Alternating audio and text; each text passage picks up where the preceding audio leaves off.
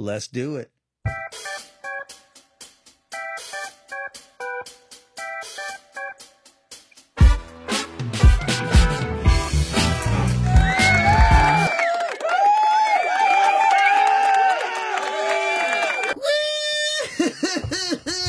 yeah!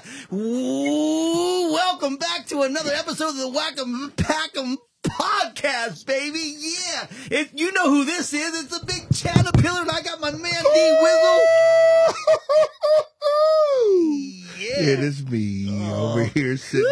my boy, my buddy, my friend, my pal.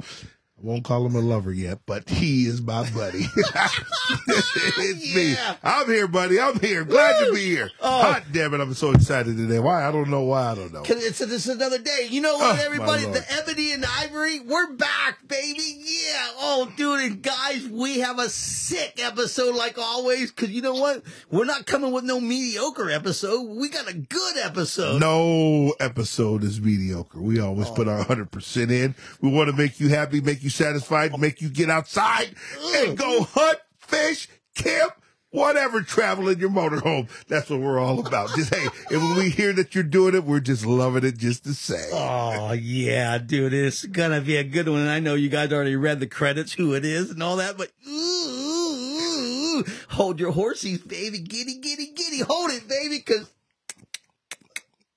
What, what, what the fuck was that, Dwight? Hold your horses, baby. hey, you you leaned up to the mic and you're like doing that. I'm like, what the fuck is that noise? It's a horse ride, baby. this fucking guy, fucking Dwight, dude. oh, Oh, oh dude. god. I've had a few today. Oh, no, dude. You know what I'm saying? A lot of times we don't drink before the podcast. A lot of times we drink during the podcast. So, yeah, I'm feeling it today. That Ketel One kicking in. yeah. Sorry, fellas. Sorry, folks. Sorry. Oh. I Oh, apologize. I'm not sorry about shit. Woo! If you guys don't like it, just disconnect right now and fuck off.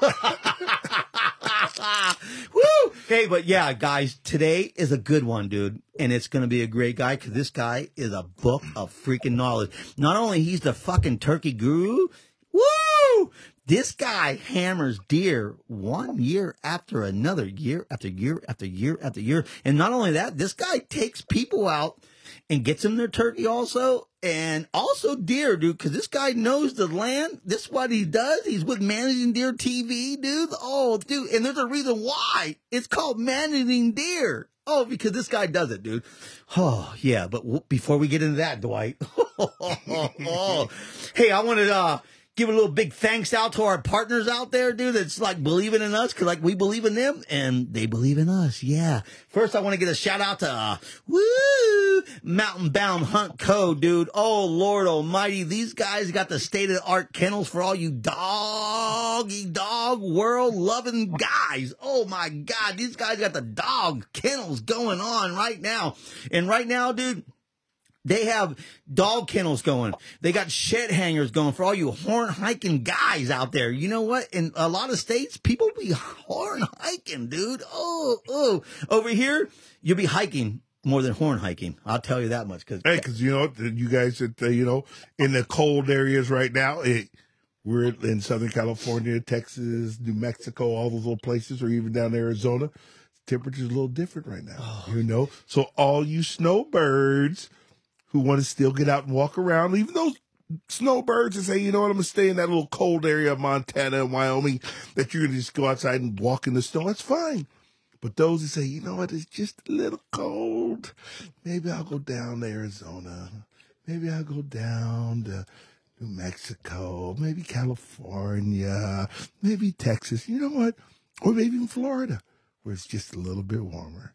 You can get out there and go do your little hikes And and, wear shorts. and find, oh, you damn right. Or, or get those freaking fucking water moccasin muck boots on and get- Exactly. ooh, and do your hiking, get your horns. And you know what? They got some shed hangers, dude, for you to hang up your beautiful horns.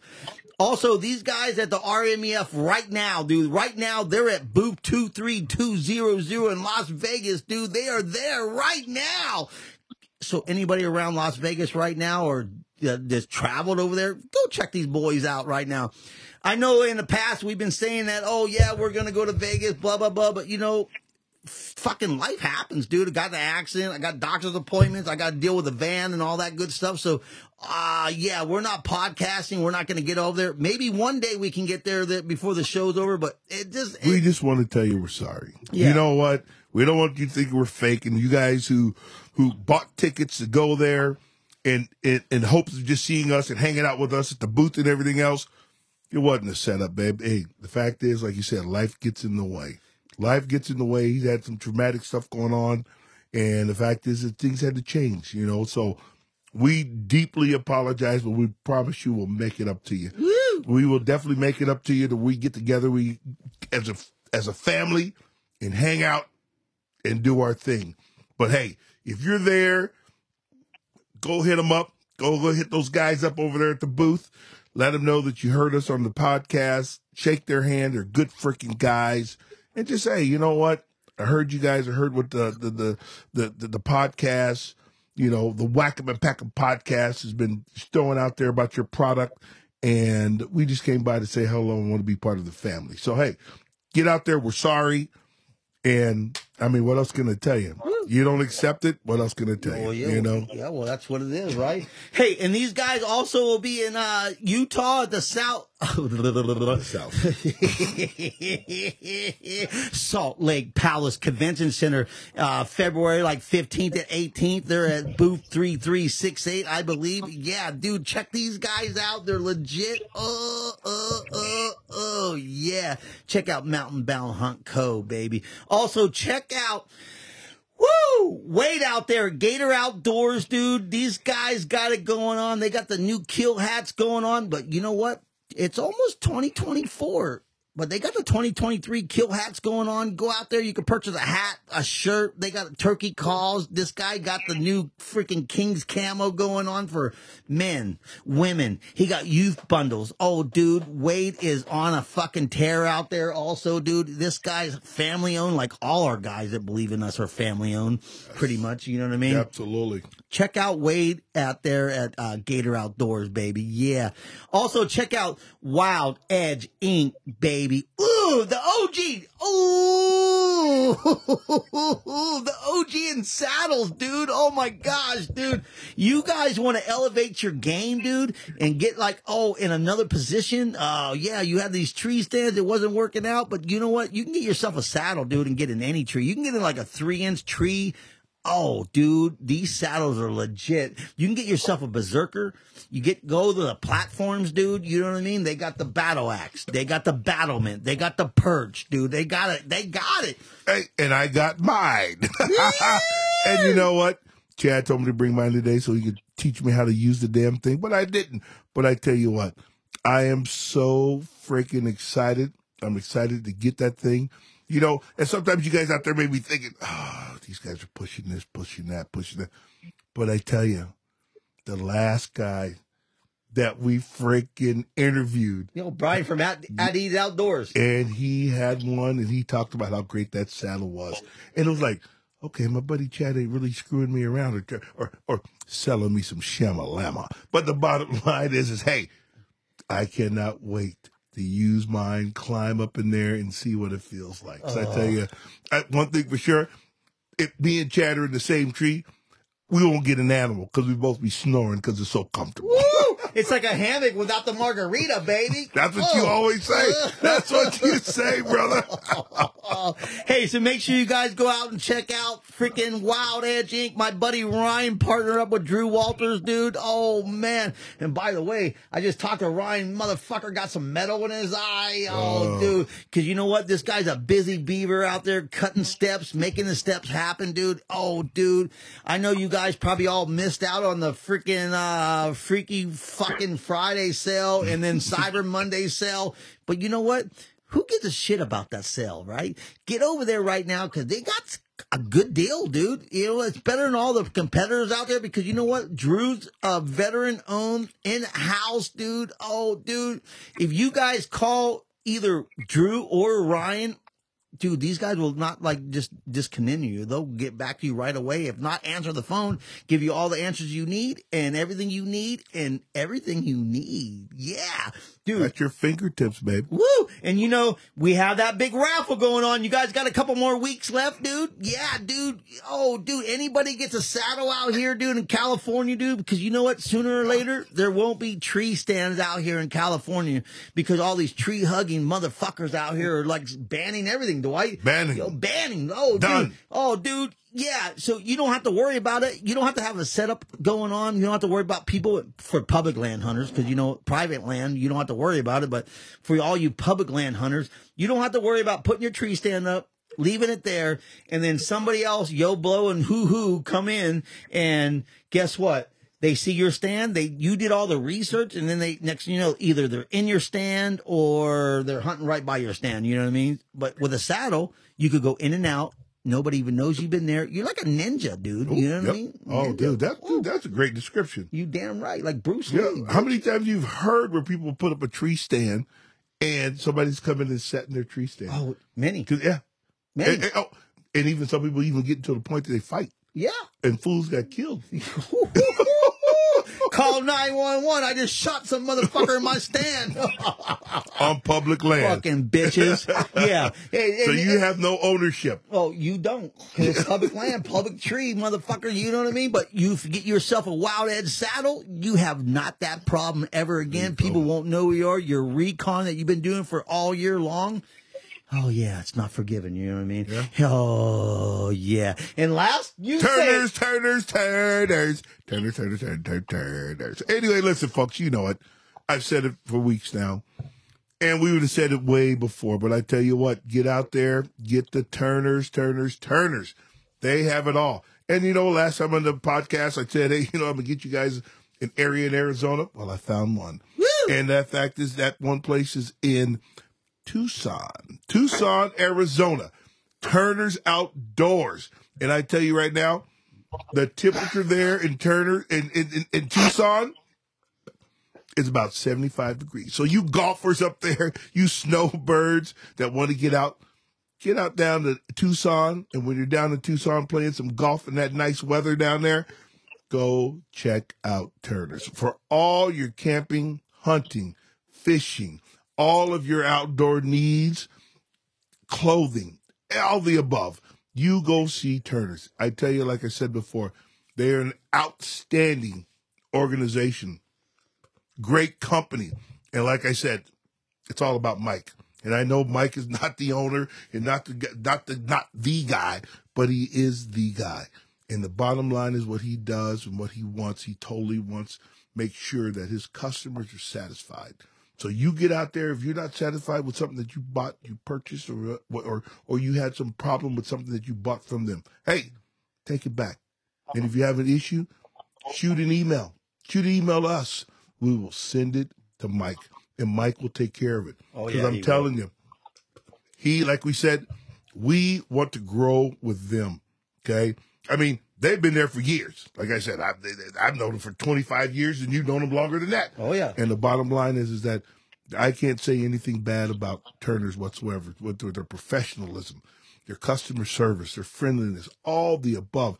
The experts that they have at their at their, their stores, and the experts that are coming in shooting, in archery, in fishing, in camping, in clothing, in all the accessories that you need, they have it. Go check them out. Go look them up. Go visit them. Just go walk in the store. If you don't like how they treat you, let us know. Like I told you before, shoot us an email. We'll tell Mike, and Mike will make sure there will be some changes done inside that store. It is a store that you would call home. So, hey, go see Turner's, Turners.com, Turners.com. Go check them out. They're awesome organization. Absolutely. And you know, they got 36 stores just here in California. So if you can't find a Turner's here in California, motherfucker, you ain't trying. You ain't looking. Woo! Google Turners.com, dude, and you'll find a store remotely close to you. 36 Absolutely. stores in just California, dude, and, and they're expanding. Hey, and the fact is, if you decide to come to this warm weather, I know you don't want to live here. Don't blame you. But if you just want to come here because you want to Disneyland, Magic Mountain, or any other place out here in Southern California, or our beautiful beaches. Dude, I'm telling you, Southern California weather at this time is the best time ever. You walk around here in shorts and t-shirts and go to the beach. And I'm telling you, when you come here for that visit during December and January and February where our weather is just amazing, stop by at Turner's and get Yeah. yourself a fucking product. Get yourself, you got a bowl you want to get sighted in, you want to do something else. Hey, Turner's is there for you. We got fishing going on right now. I just talked to a buddy that is going out and the fishing is amazing out here on our coast down in San Diego. Oh, big uh redfish, all that nice, beautiful stuff. And you know what? Get your equipment from Turner's. Because they will they will set you up for what's going on Yes. in Southern California, oceans, lakes, or whatever else. But I oh, tell you what, You damn right. you go see Turner's when you come visit us. Like Chad said, there's 36 stores here. You cannot, you wherever you go, you're going to drive by a Turner's. You do. yeah. You you are going by the terms, right? hey, thank you guys, those four Thank guys. you. Oh, Thank we, you. Thank you for believing us like we believe in you. And oh, oh, oh, oh, yeah, dude. Oh, oh, my lord. Hey, so the next one, real quick, before because we got this guy. I know he's on hold right now, and he's, He's busy. listening. He's a busy man, so we busy, get- busy, get busy through this. beaver, you know what I mean? Hey, a big shout out. I got a couple. Uh, oh, I got a list, but you know what? We're gonna keep it small right now. Hey, dude, I want to give a big shout out to Goonie Gill, dude. Okay, this guy is Great name, Goonie Gill. Yeah, well, yeah. That's almost like that. it- what- What's who's that actor? Oh, uh, comedian Goonie Goo. I'm sorry, I'm not making of your name. I'm not making fun of your name. Goonie Goo. Hey, Goonie Gill, this guy's a great hunter, uh, an awesome father, by the way. This guy literally, he hunts all the time and he shoots. I think he might even be like a shooter for Turner's also. I'm not 100% sure, but this guy, he's a big avid hunter. Dude, he took his son out, Dwight. His son's 10 years old. His name's Sonny Gill. Okay? Hmm. Yeah, 10 years old, dude. Oh, and you know, Nice. and, and me with the kids, I'm a kid guy, right? Us, all of us, Yeah, right. outdoors. I love I love it when I see guys and they're they're tagging us uh with their kids. This guy, Sonny Gill, you're awesome, kid. Ten years old, dude. He goes out to Arizona, right? And dude, he was able to arrow fucking a nice javelina, dude. Oh, nice. And he got a turkey also at ten years old. Nice. Oh, dude, the new generation. Way to go, Sonny. Way, Way to, to go, go. Goonie, dude. Way to take your son out, dude. The fa- hey, dude, seeing you take out your son, the family life. Oh, yeah, you're a great father and a hunter, dude. Way to go, guys. Yeah. Hey, next is Seth Watts, dude. Remember Black Bear Pursuit? Yeah. Oh, yeah, dude. Oh, my God. He's the bear guy. Right. Oh, he's the bear. Right. He's a bear motherfucking He's guru. like you. Woo, bear guru. Bear- oh, exactly. dude. I look up at this guy. He's like Oh, my mentor. Oh, you know what I mean? Yeah. Guess what? This guy switched up uh, the thing, and dude, he was able to shoot himself finally a freaking tank of a buck to end this season, dude. Nice. Oh, dude, yeah, we're gonna get him on and his nephew. His nephew Cool. got a big buck on. Way to go, Seth, dude, on getting that buck, dude. Next Congrats. is uh, Leonard Ward, dude. We had him on a couple weeks back. Uh, well, shout out a couple weeks back. He got like two bucks. Remember that guy got two bucks in 30 minutes back Yeah. to back? Oh, yeah. Well, this guy, dude, he went out and finally got himself a color phase bear, dude. Oh, dude, he shot a bear like no other, dude. Wow. Oh, dude, yeah. Hey, Chad, the kid that got shot the javelina, did he tell you where he got him? Because I know me and you went out there, we couldn't get a damn thing. Hey, hey, I- I- Did you hook- I- hey, I'm gonna have to- Did you ask me to hook a brother up? Oh yeah, I'm gonna have to reach out to Goonie and tell him, hey, what, hey, what unit you got? I hope, hope you're my unit, because you know the units out there. You know, whatever tag you got, you got to hunt that unit. You know what I mean? So right. it's not like whatever. But hey, next is Cameron DeMiguel, dude. He went out to Oklahoma, dude. Oklahoma. Oh, dude, Oklahoma, dude. The, what, is that where the Unabomber went? Yeah, oh yeah. He blew up the fucking tower. Yeah, Yeah, did. fucking guy. Oh, who that? Timothy McVeigh. Yeah, Tim McVeigh. Oh yeah, he's shit. dead now. Woo, woo, woo, burn that fucker up. hey, with this guy Cameron, he went out to Oklahoma, dude, and dude, on his first day, dude, he didn't waste no time, dude. He shot himself a hammer buck, dude. Oh my gosh, dude. Yeah, Nice. dude. Hey, so I'm gonna leave it there with those four people, dude, because I have a whole list. I could keep going on, but I'm not. Yeah, because we got a podcast to Yeah, do. we got a podcast. We got a we got we have a guest. Yes. that's Hey. the thing. We have a guest. And was- before we get into that, I just want to tell you, veterans out there, thank Yes. you, thank you, because we believe in the veterans, dude. First responders, dude, right?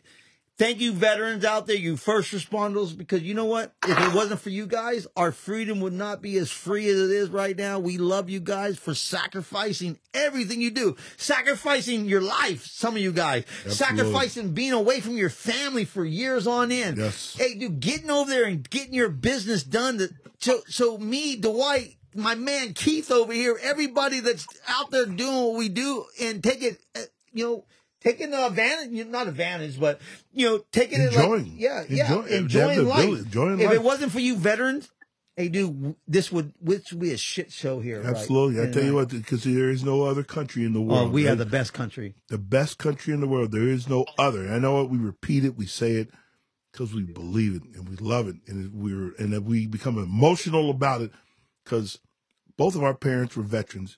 My brother, who's no longer with us, was a veteran. And the fact of the matter is, is that we love what you do. We love thank that you. you've given up your life. Some of you guys, especially you wounded veterans that are in wheelchairs now, lost legs and doing all these other things.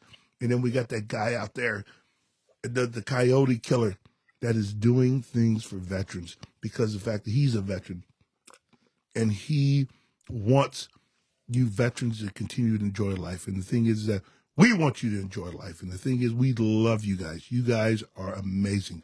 And when I say guys, it's not by gender. It's about any person that who put on that uniform, Marine, Navy, Air Force, Army, Coast Guard. Coast Guard. Hey, thank you. Yes, thank, thank you, you. so much. Feels good And to be keep an it- And keep doing it. Keep doing it. Oh, I, I, I, every time I see that national anthem, Dwight, oh my gosh, I, I just, hey, it, it hits reality, like how great it feels to be an American, right? Mhm. Oh my God, I love it. Yeah. I've Thank been, you guys. And I've been to different countries, and I thank God every day. Woo! Thank I you, thank thank, God. you, and I thank, you some God. more. Oh, yeah. Hey, so Dwight, we got all that good biz out, and it's fun biz, but we got it out of the way. Now we got, oh, dude, now we're gonna get into the juice. Squeeze, Oh. squeeze it, baby. Squeeze the juice out, baby. hey, everybody, right now, I got my man Keith Sharrock out here, dude. Yeah, woo! Keith Sharrock, what's up, my man? What's up, California? Yeah, oh man, it's good to hear you, my brother. I love you, dude, too, like no other. Yeah. Yeah, I miss you fucker. So, Oh. yeah, dude. How's it going? Wild, wild out there. Yeah, how's it going out there right now in Ohio? Because this guy Keith, he's out in Ohio. Dude, we get a lot of people from Yeah, Ohio, oh, yeah. don't we? I think, dude, you know what? I, you know what? I think I think we should get some money. Not we get any money at all, but I think we should get some money from the state of Ohio. Because I'd be damned. I think most of our podcasts, the people that we interview, are from freaking Ohio. And you know what? I'm gonna tell you, eh, you may call us one day and say, you know what? You guys need to stop interviewing people from Ohio because all you fucking Californians are coming out here fucking up my state. And they call us the they call us the heart of it all in the, in the United States. So, So what's good, Keith? How's it going out there? How's the weather, my dude? oh, it's actually kind of sucks right now, man. It's uh abnormally warm right now, rainy, kind of shitty. Um, unfortunately, we haven't been able to get out. Um, we had the Orange Army come in uh, last week, um, and uh oh. Oh, um, oh, because we're we're literally the most popular state or the pop, most popular county in in Ohio um, for years and years and years. Um, it kind of gets a little crowded here, but but anyway, um, but yeah, so it was kind of warm, kind of crappy. I tried to get the misses out, tried to get Steph Ches out on a out on a good one here. Um, unfortunately, it didn't play out. We had, like I said, it was actually a down week last week, so we we gave it a break this week. Um, just kind of letting the deer settle down. We just need some cold weather and some of that uh, white stuff hitting the hitting the ground a little bit, so get the deer on their feet. Well, I, I heard you guys supposed to get some real crappy weather coming through here in the next few days. Yeah, it's going to get cold. It's kind of, like I said, kind of rainy. It's going to be rainy and kind of just warm tomorrow. And then we got a cold front coming in. And then, uh, like I said, Monday it might be uh, game one for Steph Ches to try to get her on her uh, whitetail. I think she's the last one on the list to to bag one here. So but every done everybody done pretty good. Our Dizzle got a good one. Of course, uh, my man, the modern assassin Garrett, got on a good one the same evening Ryan did, and uh, so yeah, so it's uh, it's been good this year, man. It, it, it's it was uh, it was a little crazy in the beginning, but but uh, yeah, we made it happen this year. So nice, nice, and be, you know, and and I didn't give you the shout out with everybody else because, dude, we're gonna shout you out in a little bit right now. the fucking monster you got because with that shout out I do, I dude, you're one of the guys I have on my list. But I'm gonna just scratch your name off right now because we're gonna get into it in a bit. But before that, hey, tell everybody who you are, where they can find you if you want them to find you, and all that good stuff. Well, I am uh, Keith Sharrock with um, Managing Deer TV. Uh, me and a good friend. Um, we've been kind of filming and doing our thing for a long time. Um, and you can find me uh, Keith Sharrock um, on Instagram, and uh, same thing on uh, Facebook. So that's where I'm at. And then uh, we, of course, we have uh, Managing Deer TV, its own own entity there. So you can look us up on uh, both. Uh, um, Instagram and Facebook on there too. Nice. And, and you guys even are, uh, you guys are on TV on the Sportsman channel or something, right? No, just YouTube. Just, uh, you can find us on YouTube. You can check us out there. We got a ton of videos on, uh, on YouTube there. So, um, I know Ryan Barron is, uh, kind of the captain of, of the ship on that one. And he just bagged a really, really nice buck. Yes, um, this did. past, actually, actually it was during gun week, used his bow and, uh, got it done. Northern Ohio. So, so that worked out pretty good for him. So his guy, he laid down some pretty, pretty good footage on that one. So we're, we're anxious to see that one when he gets, once, once he gets that one all edited and put and, out on YouTube. And that so. guy, he's a killer also, dude. And, and you know what? The, going into like little managing deer TV, Ryan, when me and you actually went out when he shot the COVID deer, dude. Yeah. Oh my God. And we got to travel his land and see his land and all that shit. Hey, dude, that guy actually like taught me a lot on that little trip. I mean, yeah, dude, that guy, Ryan Barron, dude, from Managing Deer TV, he's legit, dude. Yeah, it's, uh, yeah, like I said, we've been friends for quite a long time and, and that, you know, just trying to, trying to grow deer and do that whole thing, man, and, and managing the land and, and trying to manipulate it in a way that it holds a lot of whitetail and you can watch them grow, man. That, that's, that's the biggest goal is, is just seeing what these things can turn into. And I think his was, I think his gross, the one me and you wrote up on two to take pictures, um, 210? and just to check that deer out, it was two, 227. Oh, that's, That's what that thing grows. yeah. So, I I have a question. and it was crazy because the crazy the year before it was in the, in the 160s and he had, he had took a picture of the deer sitting in a stand and sent it to us. And we're like, man, you're crazy not shooting that. But he was like, dude, he's a young, you know, he's a young deer. I think if uh, if he dodges all the the arrows and bullets and gets in the next season, he, you know, he could be something special. And he wasn't kidding. Hey, you know, my question you real quick, you know, because there's we have listeners in all parts of this country and everything else, and when it comes to managing deer, what what Mhm. is the what is the key in managing deer so you can get deer on your property and everything else? Because I mean, we we don't have that luxury here in California for the most part, but I know in other Mhm. states and in, in the state that you're in, you you have that ability. So tell our listeners what is it what's key when it comes down to deer management. Oh my goodness! I mean, we could go into uh some rabbit holes in this one, but no, it, it's mainly number one is human intrusion. That's number one. You can have a, a really great property, um, and just not have a good way in, maybe a good way back out, but but human intrusion, knowing when to hunt it right.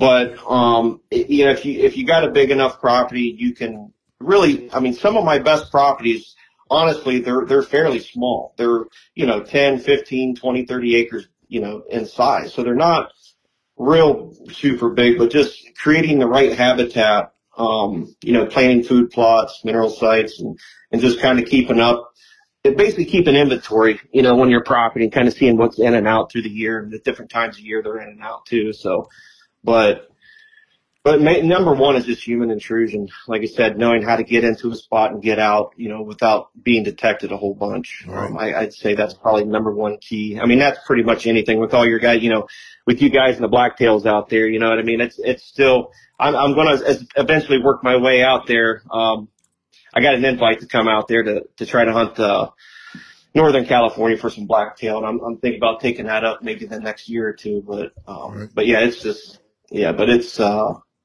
but yeah, I mean, it's we can go into a whole thing on Right. you know what I mean with So- deer, but mainly, you know, I grew up on a small farm hunting these things. And, You know, back in the day, we just we shot deer. Um, you know, we we pretty much eat most everything we take, Correct.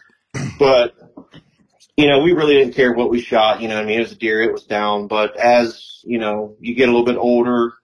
Um, you know, you try to not say per, per se to be a trophy hunter, but you want to try to s- just start taking um, manageable animals, um, you know, animals that are mature, um, and then just kind of turn into just the development of these animals, just seeing what they, which, you know, once you let them age, you get to that, you know, four plus, five plus year old deer, Right. um, they turn into something special. So, and that, that's the whole goal is, is to try to, you know, hold and grow mature animals on your property. So now, So it, go ahead. I'm sorry. Oh no, that, and that's the big thing too. The key is too is fortunately we've got, you know, a lot of people are kind of on that bandwagon as well. You know, we've got, fortunately we got some good neighbors around us too that are on the same same game plan we are. You know, they're we're just trying to shoot, um, you know, mature animals, and in the long run, it's going to work work out for everybody in the surrounding area. You know what I mean? So. Right.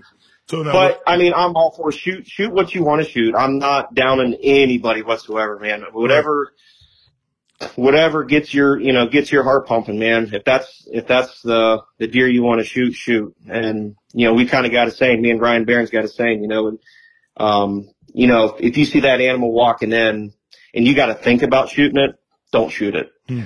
So if you see that animal walking in and instantly, you know, you know, this is the animal I want to take, then take it. So that, that, that is that's kind of how I feel about it. Oh, no, that, that that's great advice. Now, when it comes down to food plots, especially in your neighborhood uh, in in Ohio, um, Mhm. what what type of plots do you guys see a great uh, traction of the deer? So, so we have a lot of ag around here. I mean, Chad, Chad Pillar will tell you that, you know, there's so much ag around us. Um, so there's a lot of corn and beans, soybeans, uh, but primarily we try to, cause we're sponsored by Whitetail Institute. Um, so we use a lot of their products. Okay. Um, and they have a very, very good product. We've been, we've been using them even before, uh, Managing Deer TV was sponsored by them, Oh, I think about six or seven years ago Right. but I like to use wintergreen. So there's a there's a, a slew of different products that they use. Um, I really like. I, I tried on one of my other properties, my Guernsey County property. Um, Chad's been out there with on that one with me before, um, but I doubled the size of my plot this year, and I did one. It was um, it's got um, winter oats, and it's got a little bit of uh, just a little bit of brassicas mixed in. And I tried that this year, and they just completely destroyed. I mean, that stuff was up up past my knees. The green, you know, a lot of the brassicas and the oats and stuff like that. And within once that stuff matured, I mean, it's we were out there the other day hunting, and it's literally down to the dirt. And a lot of the the bulbs from the turnips and the radishes are pretty much, you know, chewed up on too. But usually, I like to try to keep winter greens in. Usually, plant them right around towards mid late August for us, kind of the area we are. It just depends, you know, if you're more north, like towards Michigan, or if you're more towards the southern states, depending on when you want to plant that stuff. But, um, but just getting in there, I, I really like winter greens because it seems like, you know, once those deer will transition off their summer habits and get more into the fall habits, usually that stuff's matured by about mid October. And it's just, it's, I mean, it's lights out. I mean, it's, you're going to hold a lot of deer. And plus it's, it's got a lot of crude fat and protein. It's got every, a lot of good things that they need to survive. You know, I mean, when it's sub-zero winter, deep snows, they got everything they need to help survive and get through that winter healthy. So that's, that's really the goal as well too, because, you know, a lot of these bucks are coming off the rut, you know, coming into January and they're just hungry, they're worn out, they're, you know, really light. Right. Um, so the goal is just to keep, keep fat and keep protein in them, um, and keep them healthy through the, through the winter. So, you know, more or less coming into the spring when they, once, once their antlers start to grow, you know, we want to see that big growth and the healthier they are, the bigger, you know, antler size you're going to get out of these deer. So. So, Outstanding. so, Outstanding. so, so not. To, I, I want to get into the whole thing, but I'll, No, that was good. I we're was gonna- I yeah, was- I- we're gonna I- have to rewind a little bit. I didn't even know. I mean, I didn't even know what you would do to try to keep animal there. You know, Yeah. Chad and I keep talking about trying to lease some property or buy us some property somewhere so we can have a place that we can do the same thing. So it was just uh, educational for me and educational for our, our listeners that are out there may have that ten acres, may have that five acres, and they want to be able to hunt and they have that property where there's really no deer coming on their property Right. at all. Yeah. And so my thing is, hey, it's all about the education that we give here and everything else. So yeah, that's why I asked that question because I Yeah, don't know. absolutely. Hey, so before we get back, in, we're going to get right back Oh, into the good. managing deer TV and uh, the managing that what you do. Hey, do, hey, uh, Keith, let's go back. Let's just rewind right now. What what got you into hunting, and how old were you were when you got into hunting? Oh gosh, um, ever since I could remember, um, really. I mean, I I grew up on a small farm. Um, my grandparents owned, and we lived on it with. Um, and my my mom and dad, we pretty much we had a small farm. We had some cow. You know, I of course I you know ra used to barrel race horses. I did all that stuff. Showed you know as an FFA, and I was in 4-H and all that stuff. But um, I mean, I was young. I mean, I started out small game hunting, you know, anywhere my dad could really drag me along. I mean, you know, there was, uh, it was, you know, I'm kind of like a middle child. So my oldest brother, John Boy, he's, um, six years older than me. Um, then it's my sister's four years older than me and then me. And then of course, Mikey, little shit, Mikey, but, uh, and then my youngest brother, but, uh, so yeah, so dad always just, we went everywhere, you know what I mean? We, we rabbit hunted, squirrel hunted, um, and of course, we, you know, nobody really bow hunted that much. I really didn't get into bow hunting until I was older, but it was more like gun week. My uncles would come down, my grandpa would come down, you know, and I remember like one of the first things, you know, being like six, seven years old,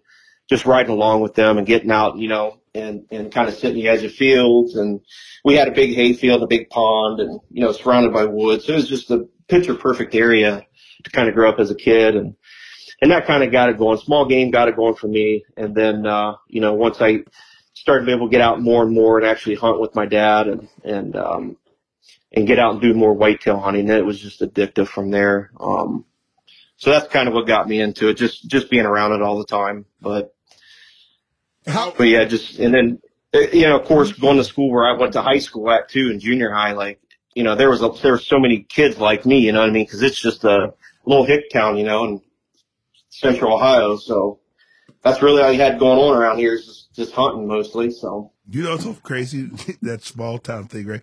There's a guy I know. His name is Bill. We call him Coach. He's he's a teacher out here, but he grew up in West Virginia, and he used to coach and teach back there. And it was funny. We, every everybody's always asking me. I, I think about three times during the week, "What's your next hunting trip? What's your next hunting trip?" And he was telling we were talking about hunting deer and everything else. And he told me how he when he coached basketball, his basketball practice at five o'clock in the morning.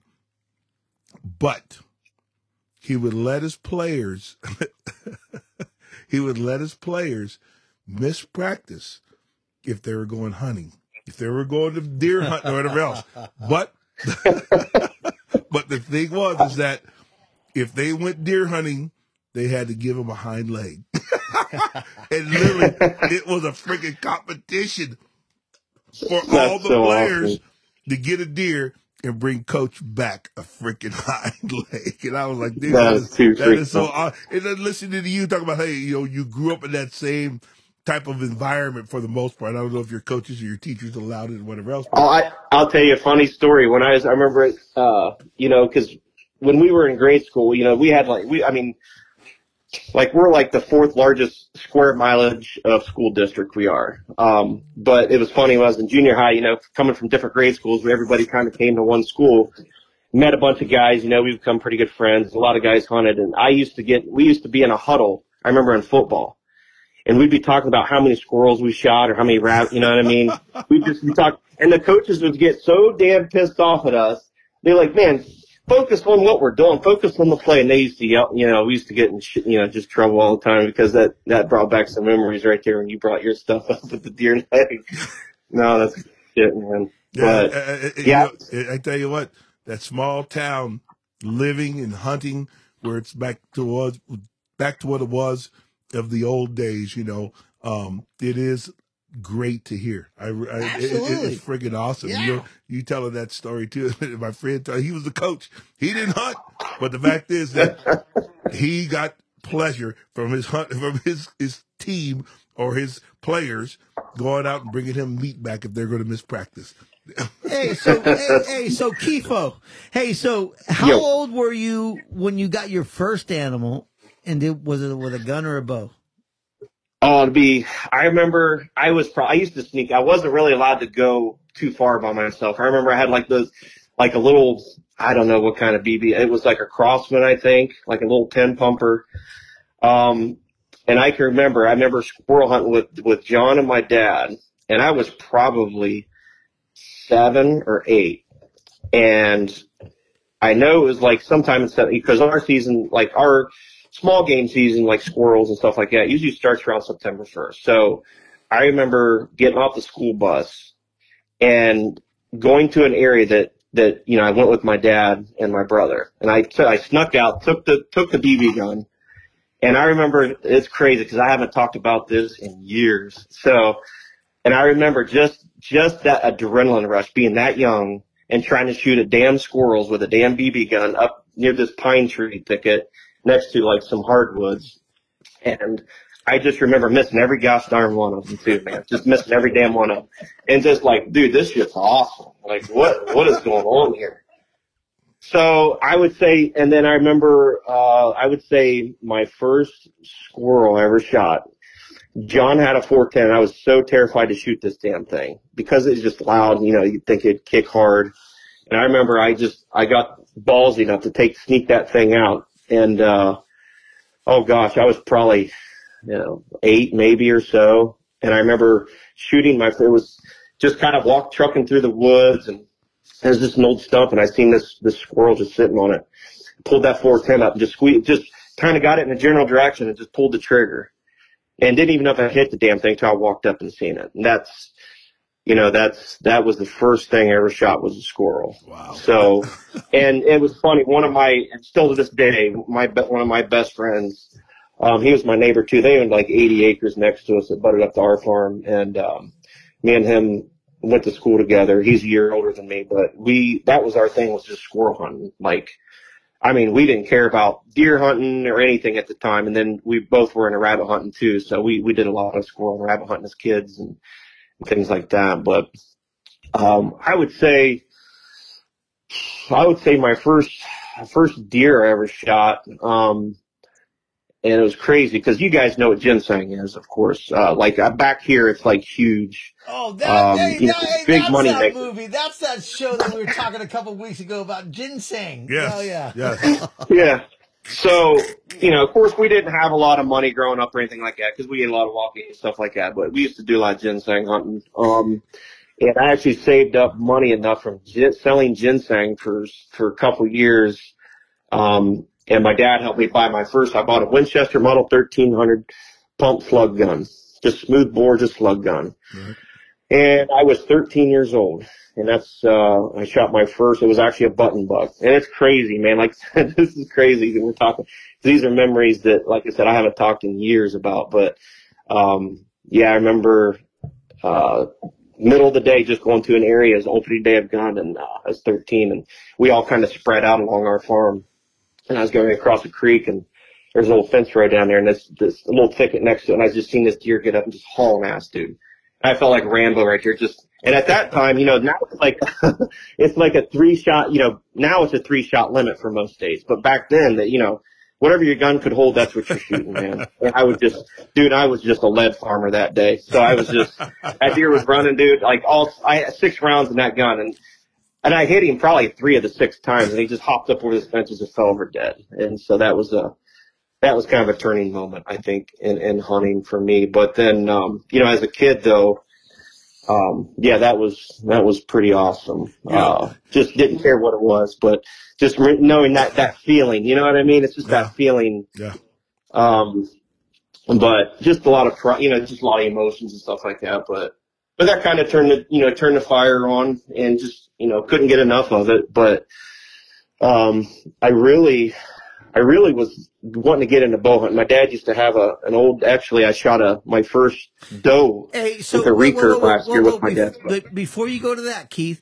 Hey, so when you shot that button buck, you were solo or were you with your dad? No, I was by myself. Oh, you went solo. Okay. Yeah, so we all kind of split up.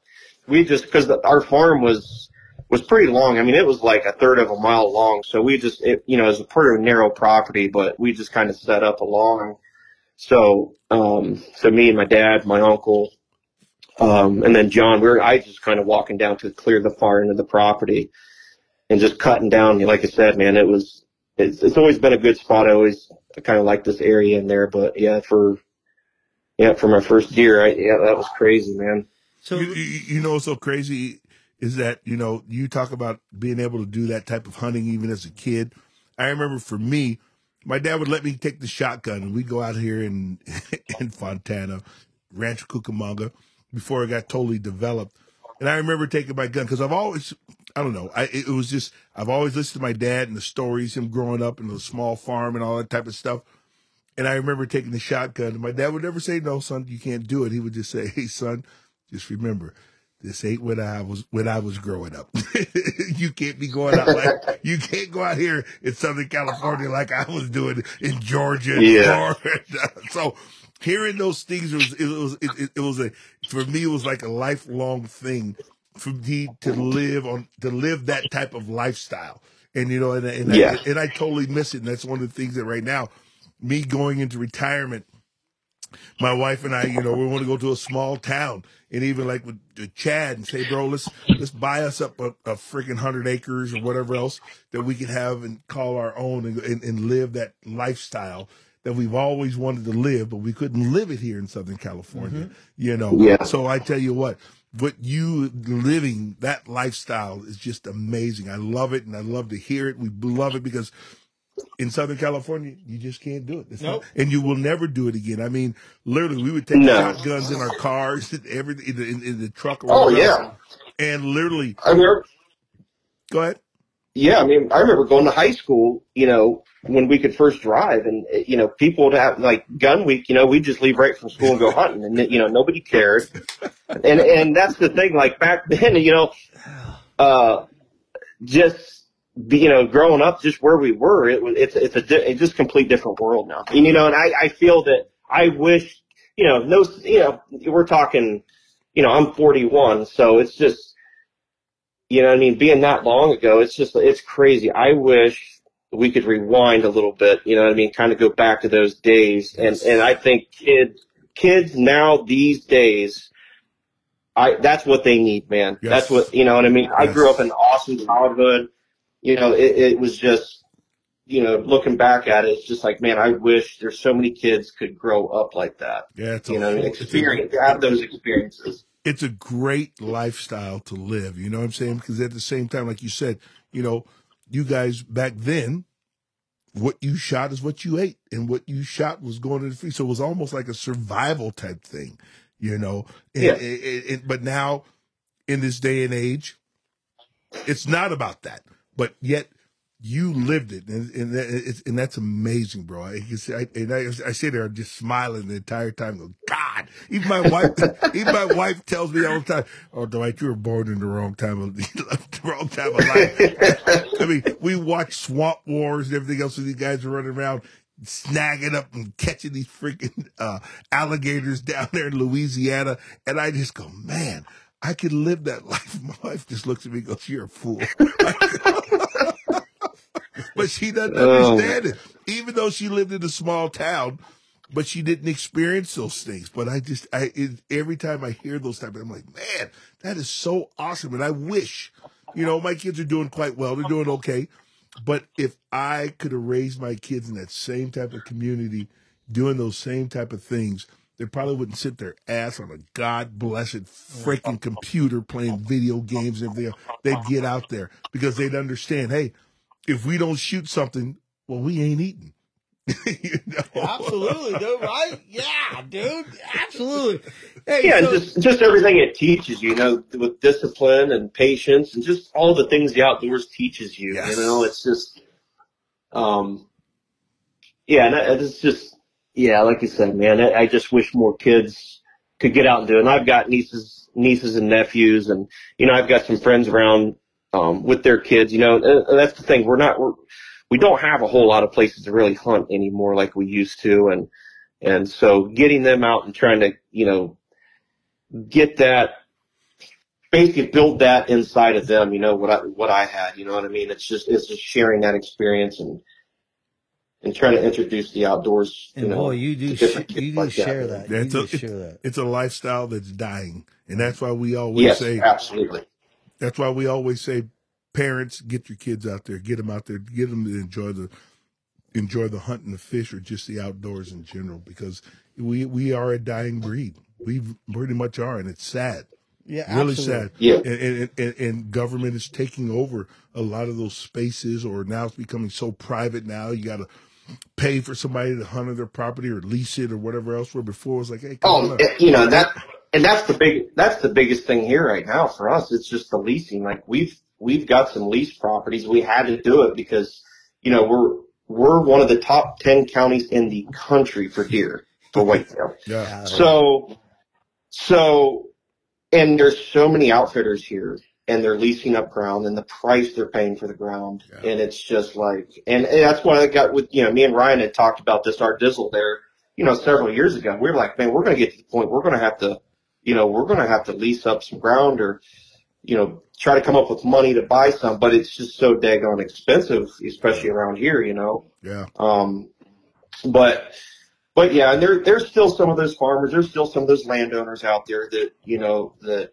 that'll let you get in there and hunt and kind of you know help watch their property and, and you know just do different things like that. But and even but there's still there's still some there's still some of that out there. And see, even at the same time, hunters have screwed it up too. I mean, hunters gone out there where where man says, "Hey, come on out here, you can go hunt, do whatever else," and then they show no respect for the man's property or the whoever's property, the, the landowner's property, and they just totally disrespect it, leave trash, do whatever else, and and and and, and not care.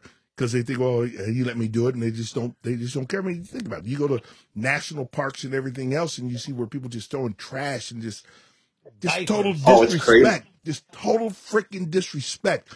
And so I, my thing is that, you know, I've knocked on some doors back in the day, just go bird hunting and everything else. And, and, and some guys have been very, very uh, uh, obliging for me to hunt on their properties. But nowadays, you, you, they have signs up, no hunting, no nothing. And you knock on the door, people tell me they've knocked on people's door. Nope, you can't hunt. Nope, you can't do it. Nope, don't want you here. And they may not even lease their properties out to an outfitter. They just, one, don't like hunting, and two, hunters have screwed it up. Yeah. Yeah, absolutely. I, I think, I mean, yeah, I mean, I think that and I think social media, I just kind of went on a kick there not too long ago. Some buddies, you know, with the whole social media thing, just, you know, being able to just do what you want to do, hunt with whatever you want to hunt with and, and just be completely content and happy with it, you know, and it's just like there's so many people that are bashing so many other hunters out there. I think a lot of people feel, um, discouraged, you know what I mean? Yeah. In a way, And you know, social To do media, what they do. and definitely social media plays a big part in a lot of fucking people out there right now, dude. Like, Mhm. dude, yeah, hey, you can guy, you can get a guy that just gets on social media, and then like next thing you know, he's like, oh, I need to make a name for myself, and Mhm. he's just going out fucking up shit like crazy, thinking it's like making a name for him, but really, it's not really making a name for him because he's really fucking up that land. Yeah. Oh, absolutely. Yeah, yeah, yeah, yeah. Hey, so Keith, so we won't touch on it too much, but hey, so for you, I really f- got a fond of you more than anything because of my brother passing with cancer and all that stuff. I don't know. I don't know if you want to touch on it a little bit, but I know that you had battled cancer and beat it. Can you, do you feel like you want to share a little bit about with any?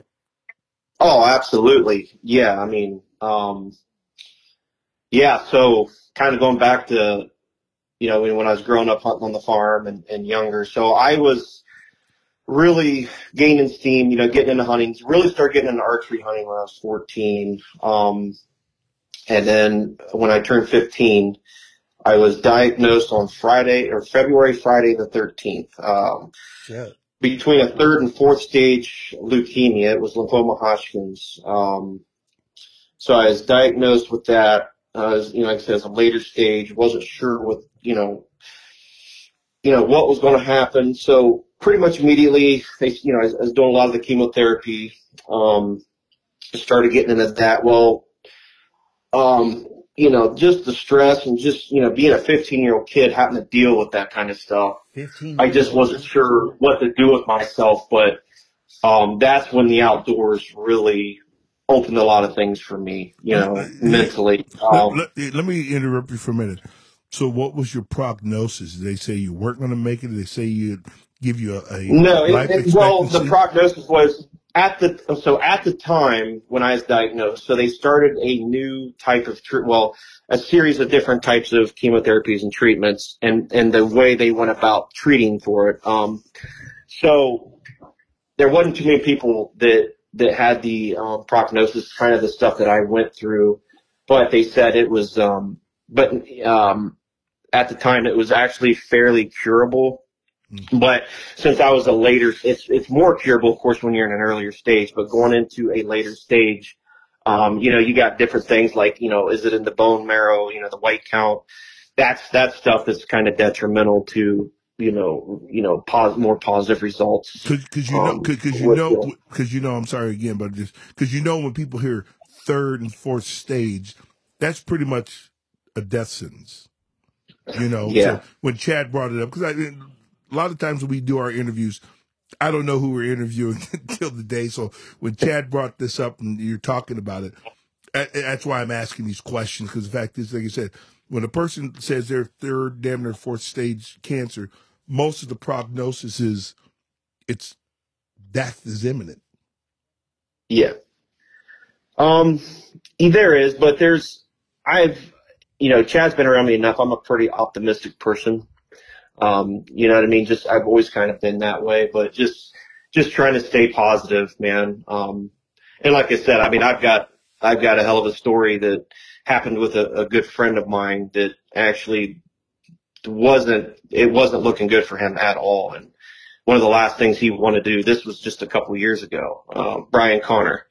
Um, he was neighbors of um, Ryan Davis's farm, and uh, so we kind of just, you know, he he loved whitetail hunting and everything, so we got to know, did some bear hunting with him, and um, it wasn't looking good for him. And then he actually uh, met up with me and a good friend of mine has a tattoo studio in Dallas over in Virginia, and uh, wanted to get uh, him and his wife wanted to get a tattoo. Well, his wife asked me to take him deer hunting because it, you know, this was probably his last season.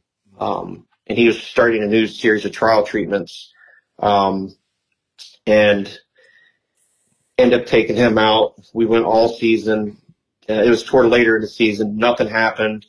Came back through. He was grinding through. I mean, this guy was literally probably 180, 590 pounds, like six foot three, um, down to where I was taking him out like towards late season and he was probably 105, 110 pounds. Um, not looking good and, and just struggling. Well, fast forward, he started getting a little bit better. Come back in the next year. Um, my goal was just to do whatever I could to get that guy on a deer, and uh, he ended up uh, uh, one of my other properties in another county over. Ended up going. It was uh, I believe it was October October 19th or the 20th, I think, and a buck I'd never seen before. Never done any of that stuff. This thing just come walking right down any of the air on this deer. So, and so with that, you know, with the outdoors, I know what it did for me, man. And I know what it does for other people, especially, you know, if you're, you're kind of feeling down and out. Um, you know, he shot that deer and about three, four months later, he beat that cancer. And it was a very, very rare type of cancer. Um, it was some started with like kind of some kind of melanoma on his neck and it just spread through his whole body. But so end up beating that. Um, but yeah, that was kind of a little story there. Uh, I wanted to share too. No, absolutely. dude. Yeah. I tell you what, hey, hey, let's thank God that he made it through. One Well, hundred you know what, it percent. is- Absolutely, It- man. it- Yeah, it- prayer is, uh, that's pretty big, man. And- Absolutely. and that story is big to me because you But, know, um, but yeah, so, yeah, so that's kind of what, what really fired my whole outlook on life and in general with, with the outdoors. And that's, that's where my passion really, really grew, man. The more I was out there, the more I felt closer to God, the more. Hello. Oh. Oh, oh man! Oh, we, oh, Oh, my God! Lord, wait a Oh, minute. yeah. Good Oh, Lord, Lord that man! Almighty. Hey, that's the devil stepping in right Oh, now. you know, Did you I'm- hear what he I'm said? almost about to cry right exactly. now. Dude. Like, I'm, I'm, got him closer to God. Oh. than, than what happened? I'm holding the, tears in right the now. The devil stepped in and interrupted that whole thing. Let's call him back. Let's call him back. Ooh, we lost you, my dude. Hey, you- eh, eh, the- eh, when you were talking about, you know, it got you closer to God. Just start from there again, will you, please, buddy? Oh, sorry. Uh, so yeah, man, just, um, kind of, that was my way to deal with it was just being in the woods, fishing, hunting. Um, you know, that kind of, um, you know, brought me a little closer. I felt closest with God that way, you know, and I've always kind of went to church as a kid, you know, always a religious, uh, pretty religious guy. Um, but, but and that's where I found serenity pretty much, man. And I, I feel that, you know, that helped me get through everything, you know, that I was facing as a, as a teenager. And, and, uh, so I did about, um, it was about a year and a half with treatments, with the chemotherapy, the radiation and kind of getting better. Um, and then that's when it just, that's when it just took over. That's all I wanted to do, you know, is just try to be in the woods as much as possible. And, and, uh, you know, that's, That, that, that has to be crazy, crazy feeling at 15 years old. Because I was, when you, when Chad brought it up and you were talking about it, I sat back and I thought at 15 years old, I wouldn't be thinking about dying. I wouldn't be thinking hmm. about something that's happening in my body that, you know, that I may not even make it to 16 or something. So what, what, what was your thoughts in your head at that time, bro? I I mean, at first it was just, it was scary. I mean, it was just like, I, you know, when they, when we went into the doctor's office and I actually buried my grandmother that, my great grandmother that day as a pallbearer for her. Wow. And, uh, so we actually stopped at a, um, a laundry mat near where we buried her. And, uh, my mom called the doctor because they did some series of tests the week before x-rays and things like that. And that's where the, all the tumors, there was just giant, like, there was six giant tumors all down along my spinal cord. It was kind of pushing back between my lungs and heart. And it was just, just kind of chaos in there. And you always had a hard time breathing. I'd lost a lot of weight too. Um, cause I was pretty active. I was in sports, played football, you know, wrestled, played, you know, track, all that stuff. And, and I just, I was just so worn down, lost a lot of weight. I was just, just as, I mean, white as a piece of paper, just, just super pale. Um, knew something was going on, but just couldn't quite figure it out. But, but yeah, that was, that was a rough day. Um, so yeah, that day I was pretty scared and just shaking, crying, you know, just not knowing what, you know, what, what the outlook was once the doctor told me, you know, what it was.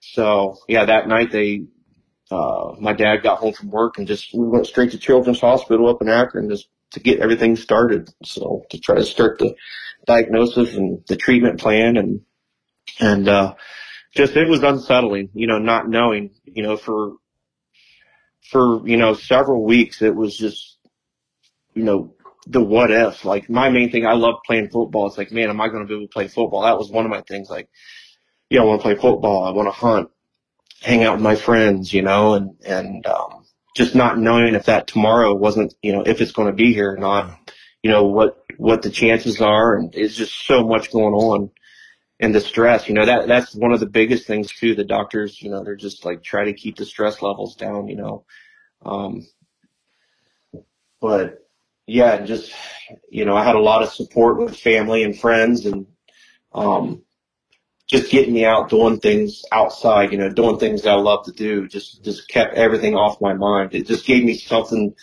you know, especially I was just getting into turkey hunting at the time. Mhm. And, you know, of course it was spring and I was getting my treatments and, and I actually got a picture. I shot a long beard, um, with a single shot 12 gauge and, uh, just mouth calling the stupid thing in. I remember, and I had to, I just had my Mediport put in not, not long before in my chest and the doctors were like, man, don't, you know, don't be shooting. Cause my main question was like, man, I just want to get out and hunt, you know, can I shoot a gun? And they're like, no. so I would sneak off and, and, uh, shot my first long beard that spring, uh, when I first started getting, you know, my chemo treatments and stuff like that. And, and, uh, but yeah, so it was just, just, being able to wake up and, and look forward to something and Yeah. just motiv- try to motivate myself to get out and do things. I mean that, you know, there's a lot of, um, you know, just the motivation part of it was just wanting to just wake up and, and just keep keep doing what I love doing. So how, how was it on your parents? I mean, we're, I mean, I don't know if you have children or anything else, but Chad and I have children, and, and we're fortunate that we've never had to have a diagnosis on that for our children. But how was it on your parents? Um, it was, you know, it was really, really tough and stressful. But you know, my my mom's very faithful. My dad is too. Um, but it was, you could see the stress as time went on. You know, it was stressful. But you know, after a couple months, things were looking really good. Um, you know, the tumors were shrinking quite a bit. Um, of course, it was um, they determined that it was in my white blood cells at first, and then after about a month, they tested again my white count, and it wasn't even in it anymore. So that was kind of like the power of prayer right there for me. Um, but that was a big determining factor with that too. But yeah, it, it, it was very, very stressful. Um, you know, for them. But like I said, they kept faith and, and, you know, there was just no give up. You know what I mean? It was just, we're just a fight. You know, you're, there's no, there's no choice. You know what I mean? Wow. But, you know, on my dad, it was pretty stressful. You know, it's funny because I, I talked to my dad here not long ago about that. Um, and he kind of came out and, you know, was just, you know, I knew he was worried, but my dad's a pretty tough character. Um, but, you know, he, he came out and was like, you know, that was pretty terrifying, you know, for that experience. But the biggest thing, you know, when I look at it, because I'm the person that went through it as, as a kid, um, just them being the way they were, just being strong. That's the most important thing. You know what I mean? Just, Mm. just being as strong as you can for them. You know, there's going to be times it's, you know, it sucks. Um, you got a lot of stress and you got to let that stuff out, but, but just being strong for that person, having a lot of faith, um, it just, you know, helped. Like I said, man, I had a hell of a support group with some of my best friends. I'm still best friends to this day. We talk all the time, um, hunting with them still. And, uh, yeah, and that's actually, it's what's, what's crazy is that's how I met Ryan Barron, um, for Managed Deer TV. That's how we become friends. A lot of people don't know this story. Uh, if you guys got a second, Oh, but we he is we got a actually, seconds. You go. Do So- your thing, bro. Do your thing. So the craziest shit. So this is, you know, this is how I know things are crazy in life. Things fall into place for certain reasons. Um, so this was about, I don't know, I was probably about 12 years in remission or so. And my uncle worked with Ryan Barron's dad. They worked together for a while. And, but they, I mean, we lived, he lives up towards Cleveland. I'm more down towards Columbus area, just east of Columbus area. Ryan's, so Ryan's dad's Don, right? Don, yep. Yeah. So Don worked with my uncle, and all of a sudden my uncle's like, "Hey, man, I, you know, it was during deer season. Uh, you know, my grandparents, we they owned several properties. We had several. I could just run around anywhere I wanted to and basically hunt. We had all kinds of places to go. So, um, so my uncle called me and said, "Hey, man, it's one of my best friends I've worked with. His boy's going to come down. He's about the same age as you. A couple of his buddies are going to come down with him. If you can just show him some, because we got a lot of public ground around us." He's like, "Hey, man, you just show them some public ground." you know, that'd be cool, man. Um, and you really, you get along with, you two are a lot alike. So I didn't know anybody. So about a week later, so Ryan calls me. And we talked for a while on the phone. I was like, yeah, man, come down. I'll meet up and I'll show you some of my spots on public ground. You know, if I say, if you guys have bad luck or whatever, just get a hold of me or whatever, you know, we can hang out or whatever. And, uh, I'll let you hunt some of my spots or whatever. So he comes down and we, you know, I show him some of my spots. We hang out. He's a cool dude, man. I really like Ryan. Like we just hit it off. So about two months later, um, it's like in the March, out of the blue, I didn't hear anything from him. All of a sudden, Ryan Barron calls me, says, "Hey man, I, I talked to your uncle, and you know I've got some things going on, and um, you know I just feel real weak, and I, you know some of the symptoms, little symptoms I had, it sounded similar to what he had, and he was asking me about you know kind of how they caught the stuff that I had, the type of cancer I had. And I was like, you know, they did x-rays, this type, you know, just the different blood work. I was like, but dude, don't worry yourself. It could be nothing, but definitely go to your doctor, see a specialist and get this figured out. I said, if it is anything, if you get it checked out now, it sounds like it could be in an early, early stage. And I said, it's very, very treatable, you know, if it is anything. But I said, don't worry yourself over it. So about a week goes by, he calls me. Ryan Barron calls me. He says, hey man, I've got the diagnosis. I was diagnosed with lymphoma, Hodgkin's. I was like, no, the same exact type of cancer I had. Ryan has it. But it was in the first stage. So it was very, very treatable. Um, and that's how we became friends, good friends, is because he was diagnosed with the same type of cancer, exact same type of cancer I had. Wow.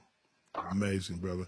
Isn't it amazing? You know, one thing, you know, that, yeah. you know, speaking of your parents and what they were going through and, and the comments that you made, it's amazing how God is so good, right? God is Absolutely. so good and how, how powerful prayer is.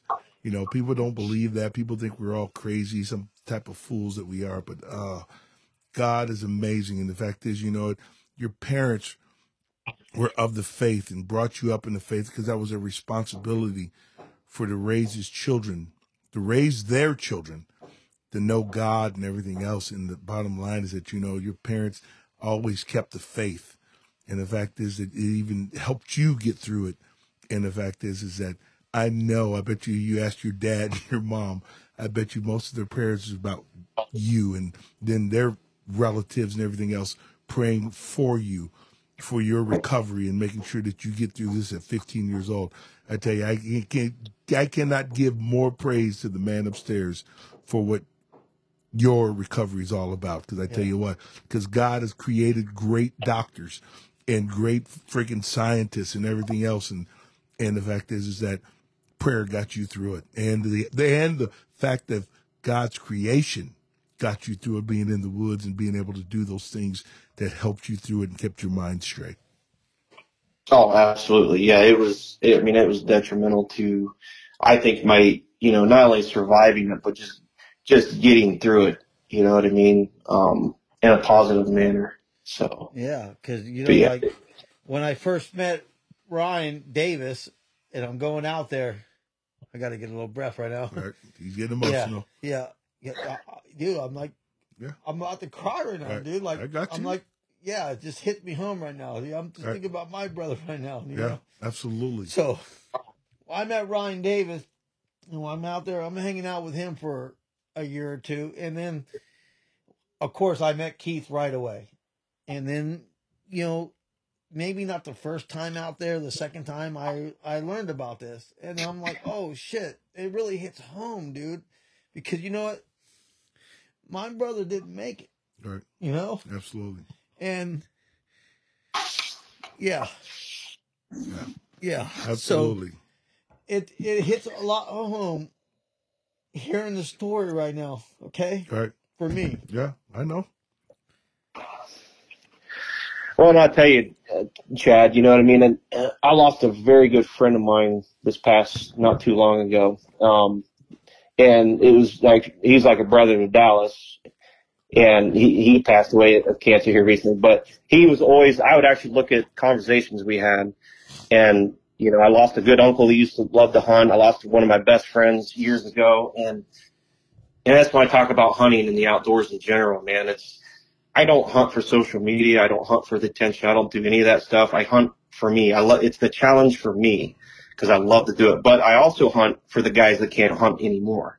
You know, like my dad can't hardly get around anymore. So I, I can't take him out anymore.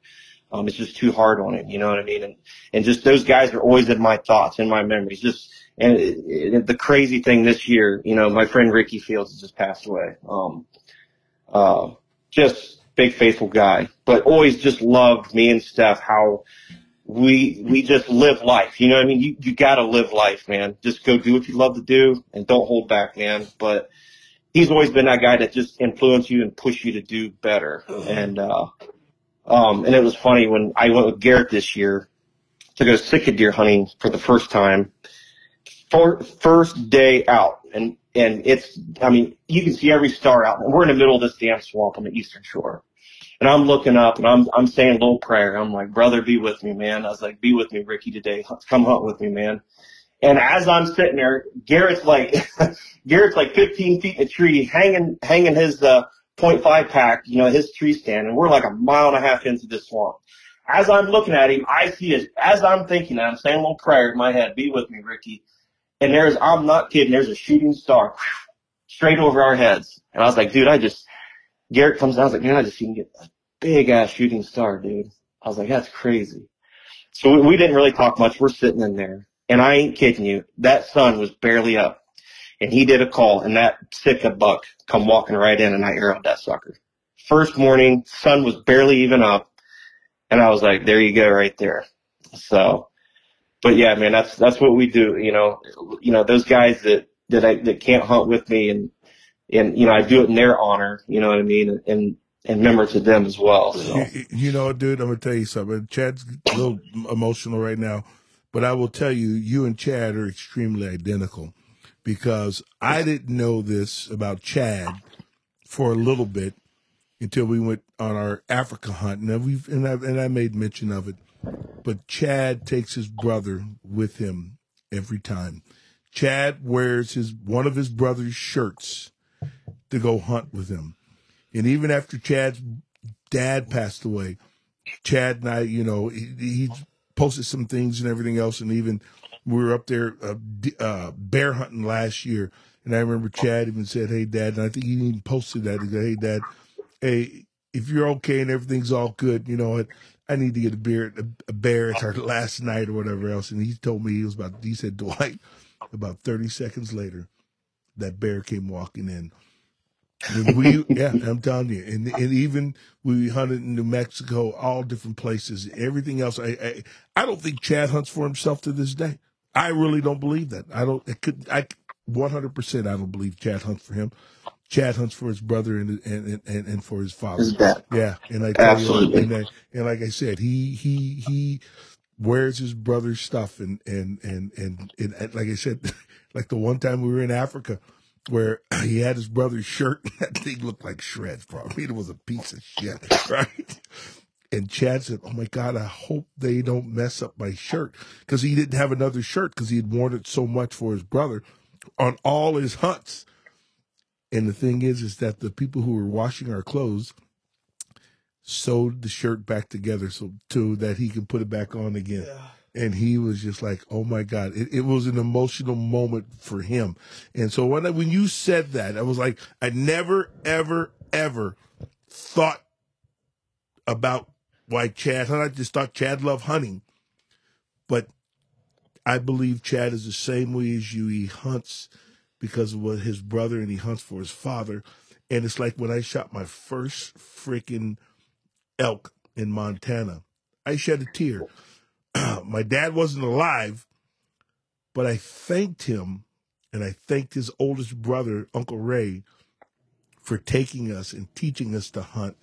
Because if it wasn't for them, I wouldn't be hunting. I wouldn't be fishing. I wouldn't be this. It's like, I just said, hey, you know what? This is for you guys because I'm able to do this because of the fact of what you instilled in me. I have a great career and I can afford to do it. And at the same time, I wouldn't be in these woods being working my ass off yeah. at all. you know what I'm saying? I wouldn't be working my ass off if you didn't teach me this type of trait and t- this enjoyment of life. And I tell you what, yes. it it is it is so awesome, so awesome to know that. And like I said, and, and I I don't think Chad. I think Chad loves hunting, but I think he hunts for his brother and his father.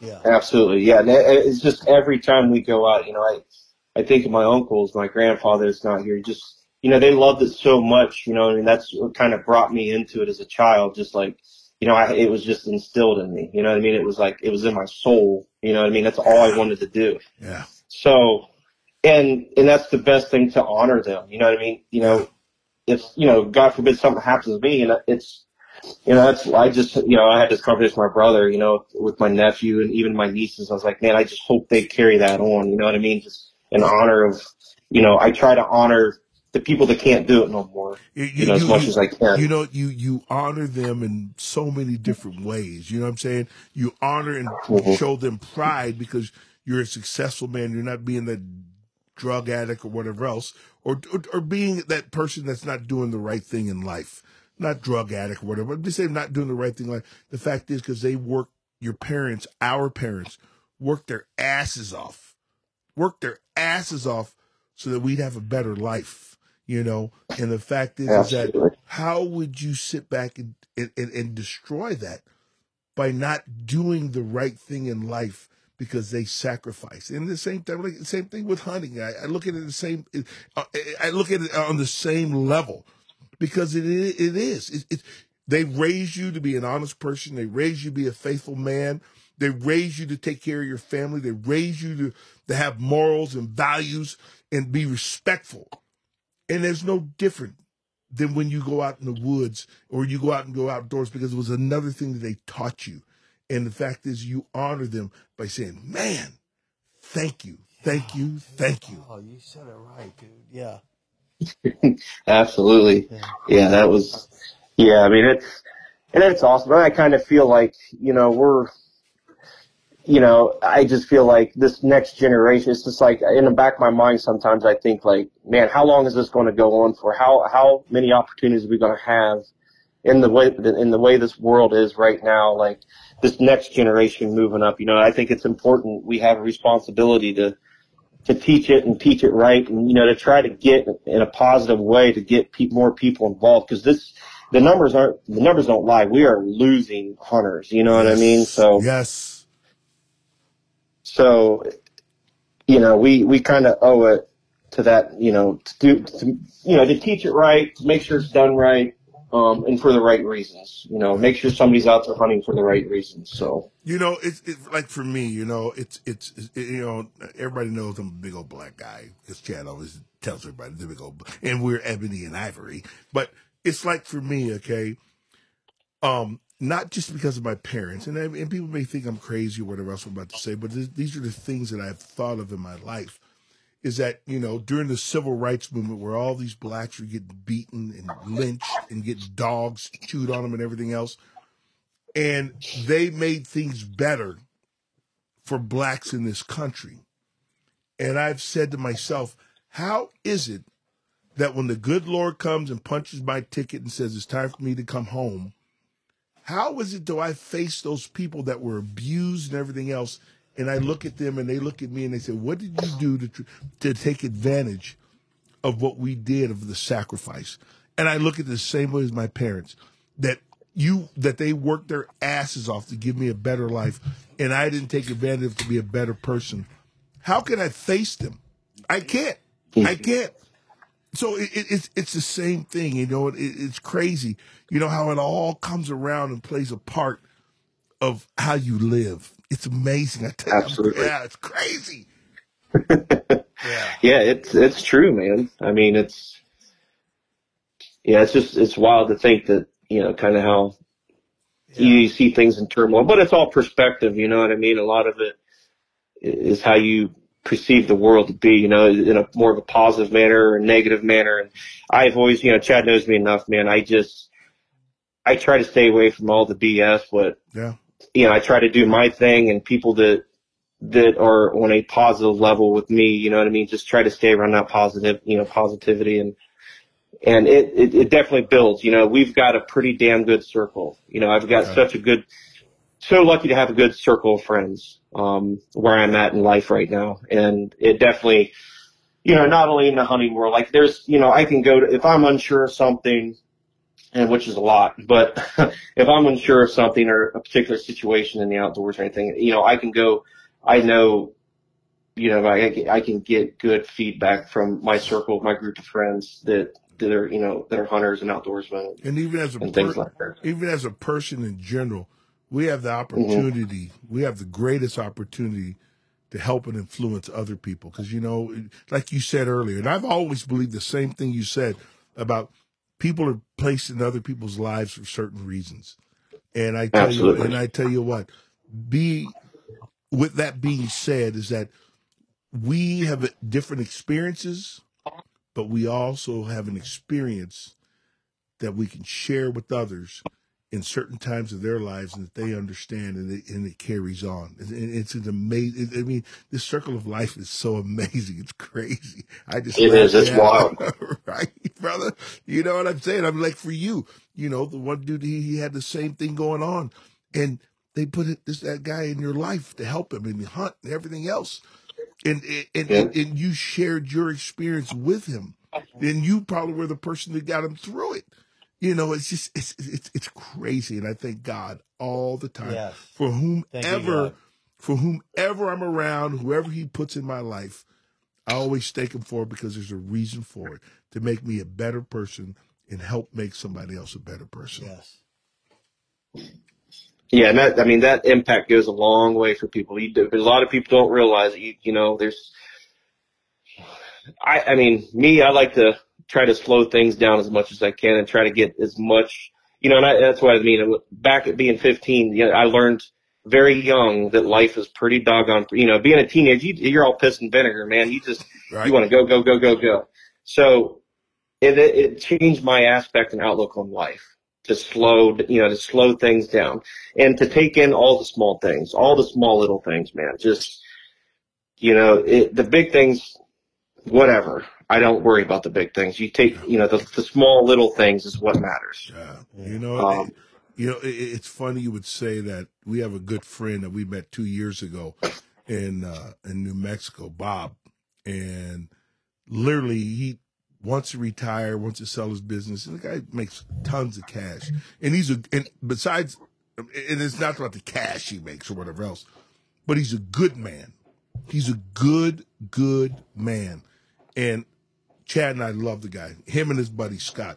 We love him to, to death. And and in every hunt that we could ever do, we always want to be with them. We even want to go visit them. They, they're just when you're when you find good people, you want to be around good people. But even I told him, you know, he's I think he's about 60 something years old, 61, 62.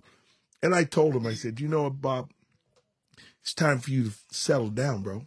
I go, because our days are numbered in life. And I go, you got a beautiful wife like my wife and Chad's wife and everything else. And I said, you know, it's about us and enjoying it because not just because the fact is you're older, it could happen when you're younger. But the thing is, is that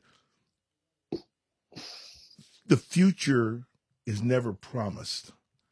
And the fact is, is that you go, like you said, go enjoy it, share it together.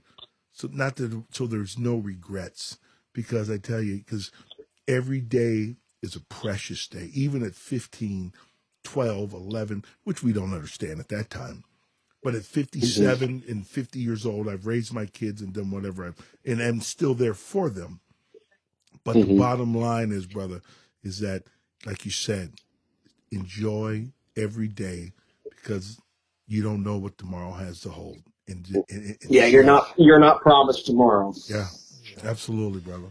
All right, well, let's just change the subject now. I, I, Hey, brother, that was a good. I tell you, Yeah, you know, hey, that, that- I'm telling you. First of all, I'm a God fearing man, just as Chad is, and I tell you what, I you know we talk about hunting and everything else, but I'll tell you, almost every person that we interviewed, every person that we've had on this podcast, are God fearing, and it's and, and I and I and I that I get totally, totally excited to know that people I talk to yeah. they're they are the ones also spreading the word and whatever followers we have if it's a hundred or if it's 50 maybe by your testimony and the things that you did how how god got you through it may help another person or get somebody through it to where we we get another soul in heaven you know we change the heart of another man or another woman and the fact is that that is what we're supposed to be doing here in this life Yes. Absolutely. And, and you know what? We'll change it now because it took me a few minutes to like get my gathering. Because you know I what? I was about to take the headset Yeah. off. Chad tried to walk away. I Oh. told him, I said, no. I, I, right. yeah, he, he was walking away, brother. And I said, you know what? I told him to sit back down because you were talking about your thing and, and, and what you were going through and everything else. And, and, and, and, and, and he had to listen because you were honoring him and yourself. it just hit home right yeah. now. You Oh, know, I- absolutely. you know, I got him really emotional. No, I understand, brother. I know. Just- I know. I miss my fucking dad, and I miss my brother. I mean, and hearing Keith, uh, his deal, it just it hit home a lot. Right. You know what I mean? Absolutely. And when I met Ryan, and then hanging out with Ryan and Keith, you told me your story.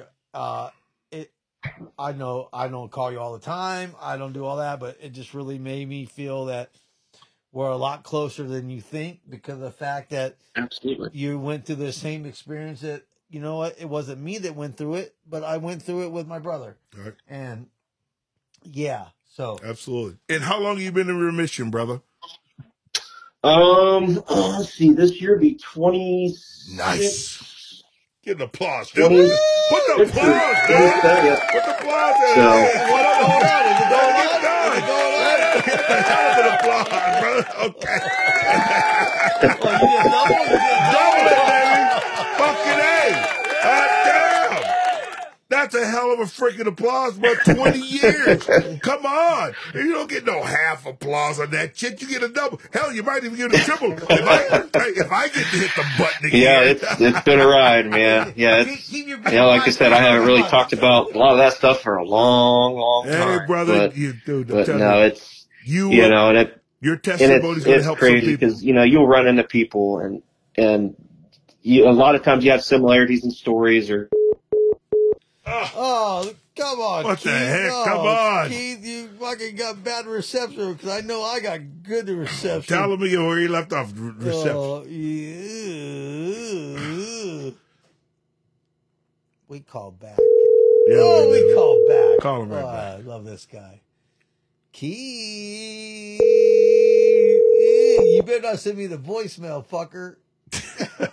Hello? Hey. Keith. Hello? Yeah. Ah, just kidding, not here. Leave me a message. No.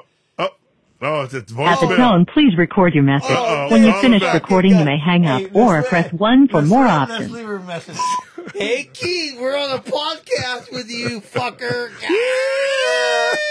Whack him and pack him. Yeah. Let's call him back, guys. Oh, this guy. Oh, let's call him back. Oh, I don't know what happened, but we lost him. That's what happens when you, uh, you're doing out of state calls. You Oh, there it is. Woo! Hey, you Yeah. know, hey, don't worry. Keep we keep it going when you disconnect. Ooh. no, yeah, that's uh, no, I'm on the you know my house where I'm at, dude. I'm out in the freaking sticks, but Yeah. uh, I have no service up here, so I'm on Wi-Fi call through. I don't know if I'm on like a some kind of stinking time limit or whatever it is, but anyway, we're, we're back. We're Yeah. back. There we go. Glad to have you back. Hey, okay, so we're all done with that. Hey, Keith, dude, you Yes, sir. fucking turkey guru motherfucker. You, you, you're the guru. you're the turkey guru. Hey, ooh, ooh, ooh, you're the turkey guru. Tell everybody how you got into turkey hunting. Well, um, a lot of it, you know, we had back in the day when, you know, of course, when we were small game hunting and even getting into deer, we just had our turkey population was just through the roof. They were almost a nuisance. So, um, I have a good friend of mine that was into it in junior high. Um, and I kind of hung around them a little bit. I, I really just, I like the fact that, you know, you, you had to work birds, call them in and stuff like that. But again, like I said, my first, my first long beard I ever killed was when I was, uh, you know, coming when I was getting all my chemo and all that stuff, and shot that. I've actually got an old Polaroid picture of that thing somewhere, but um, so that kind of lit it off for me, and I, I just grew a passion on it from there. I just wanted to go out every spring, and my I had my one of my uncles that um, was kind of new into hunting, so I would always take, you know, we'd always hang out together and go hunting and stuff like that together, but that's really where I kind of got into it. Um, and you know, there wasn't back then in the, you know, in the mid late nineties, there really wasn't that many turkey hunters, you know, around. And, but our turkey population was like super, super good back then too. Two bird limit. But like I said, man, it was just, those things were almost a nuisance. We had so many of them, but I just love the, it, it, to me, it's almost like an art form, you know, trying just the just the calling back and forth and know when and how to call and when the you know the, it's just it's and you learn, man. That's the thing. Like they always do something different. It's just a chess match, man. That's that's what's fun to me, and that's me and Steph were just talking about. Just like that's her thing. Steph's thing's turkey, dude. She would shoot a turkey over the biggest buck he ever put out in front of her. I mean, that's just she loves turkey hunting. Um, And that's your wife. but yes, yeah, yeah, okay, okay. I just want to make sure. Yeah. yeah. yeah.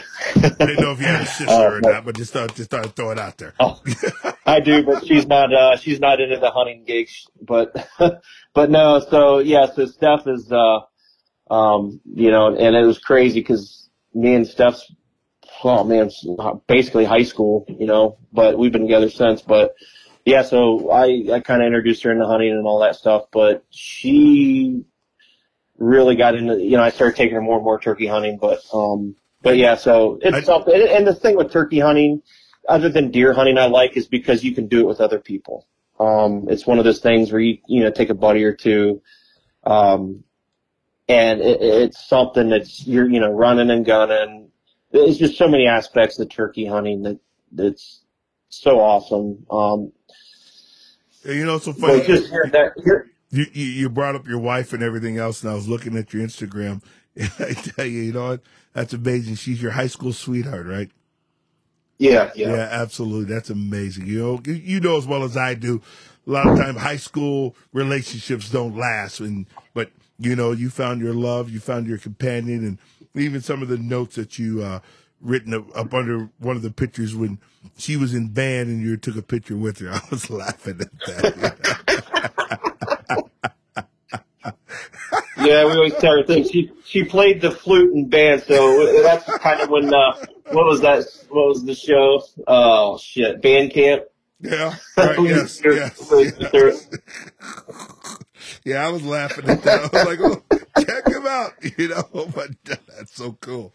That, that you know, that's that's cool. You got her involved in hunting and stuff, and you know, and she's a, not just your partner in life, but your partner in the woods.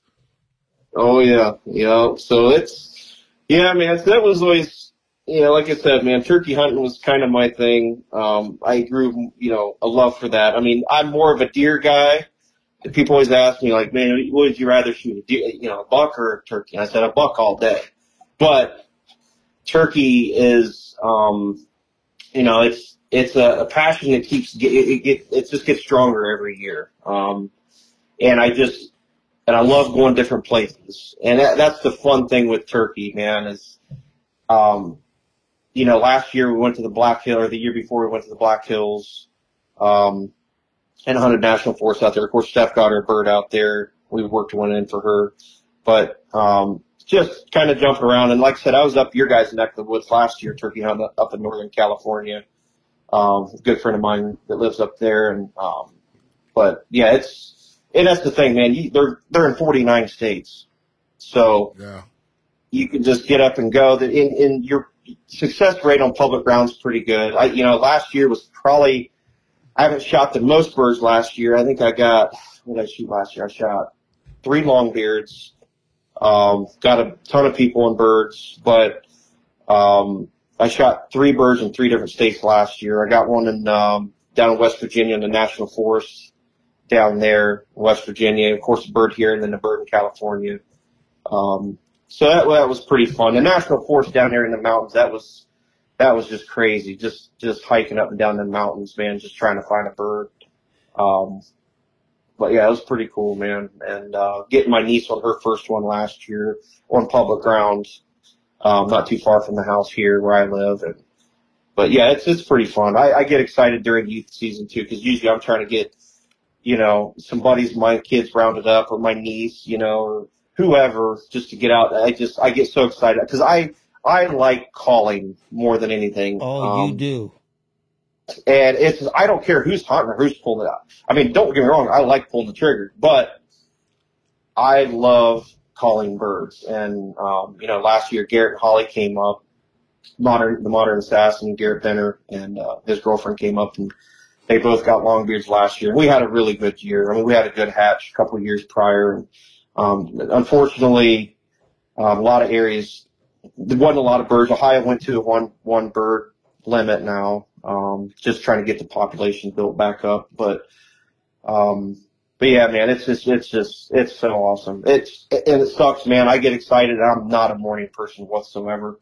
I hate mornings. I could sleep in every day if I could, but, um, but yeah, something about that gobble is going to get your ass up at 4.30 in the Oh, morning. and you know what? Being out there the few years, dude, I seen you at work, and dude, you have the natch to fucking call in a turkey. I'll tell you that.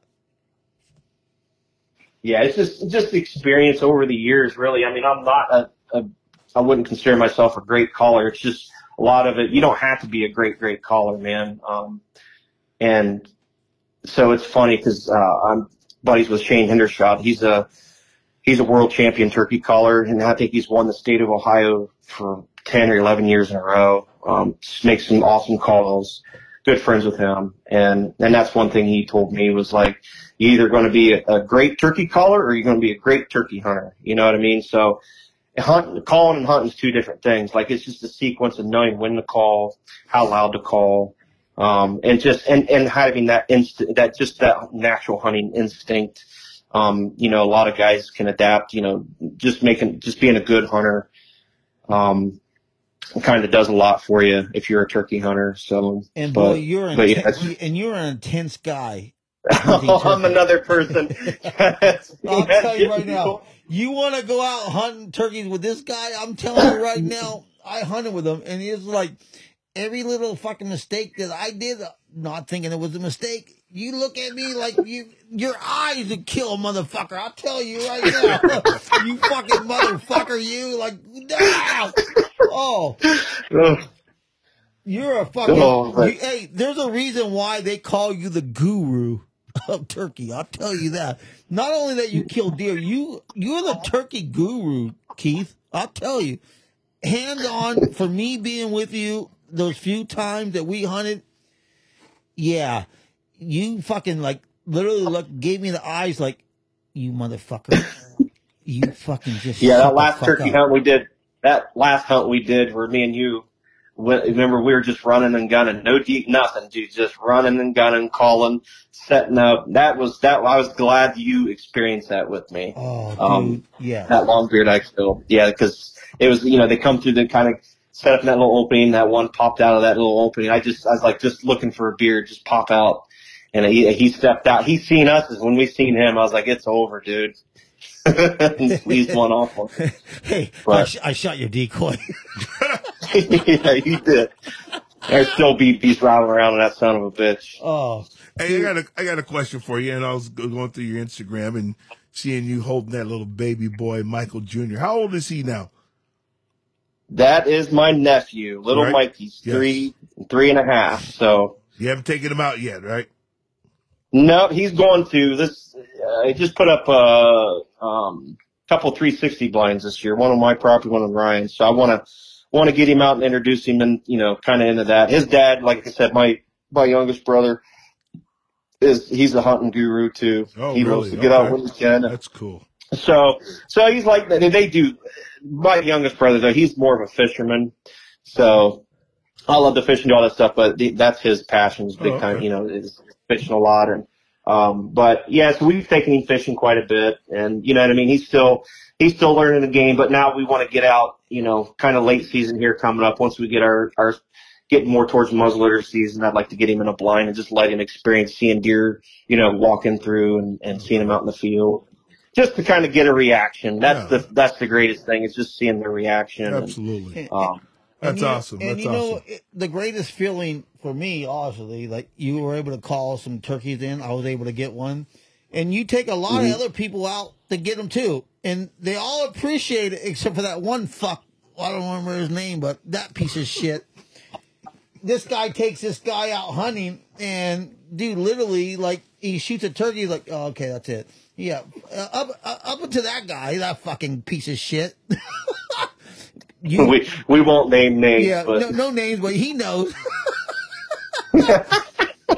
hey, dude, I'm gonna tell you right now, Keith, you are the turkey guru, dude. You have those calls down, dude. You know how to call them. You know how to talk to them. I, I was in the blind seeing you switching out two, three, four different mouthpieces. Calling, oh, it's not the one. This is the one. This is the one. Hey, dude, you know turkey hunting, dude. Yes. And it wasn't overnight that you learned that. You, it's years of practice. And dude, you mm-hmm. know what's up on turkey hunting, right? I mean, you do. well, it's not only just years of practice; it's a lot of mistakes, yes. lots and lots and lots of mistakes, and you know you try to learn from them, and and that that humbles you, plus makes you a better hunter. I mean, all around. But but no, I mean, my biggest thing is though, like I'm a pretty humble person and I try to pride myself in everything I do, but I'll never say like I'm great or anything like that. But, but there's guys out there, dude. I, I've worked with some of them with deer and turkey. There's, there's so many hunters out there that you don't know, you never met.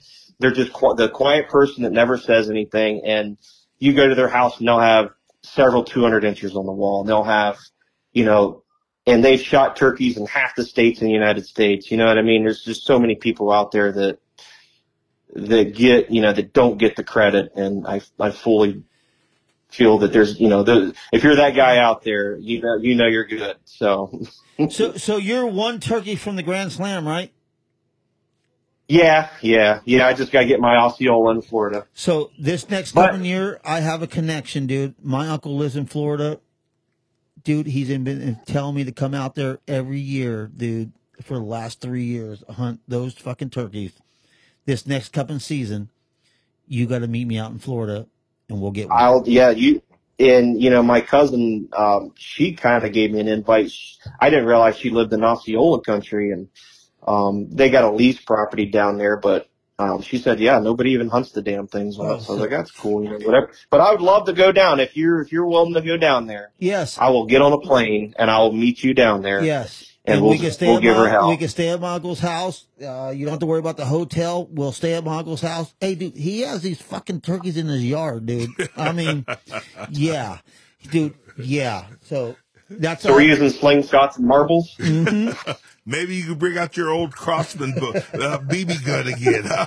hey, folks, I, I don't know. That damn thing did not shoot very good for me. So that thing might be sitting in the closet. So definitely this next coming up year or whatever, I'm gonna reach out to my uncle. I'm gonna tell him we're coming down. You and old Steffi, you'll meet us in Florida, and we're gonna go hunt some of those fucking and get your grand slam. hey, look, I got a question for you because you know I've eaten a lot of game, but I've never had a wild turkey. How is wild turkey? How how's that? Oh, taste? brother. Oh man. So Shit. so there's a Jackson couple. A couple is actually actually MeatEater. Um, old Steve on there had a recipe there years back, and he made turkey schnitzels, and that was that's actually one of my favorites. Um, uh, doing like a schnitzel, kind of like that. But my my favorite way to do it is I'll actually use like a like a turkey brine, like you baste like a like a Thanksgiving turkey in. So I, I use my little the the bag brine. I'll mix it together in a bowl, and I'll take my the turkey breasts, cut them cross grain, into like one inch by one inch strips for the whole length. Mm. Soak them in that for I don't know about six hours, four to six hours in that turkey brine. Take them out, put them on a long skewer.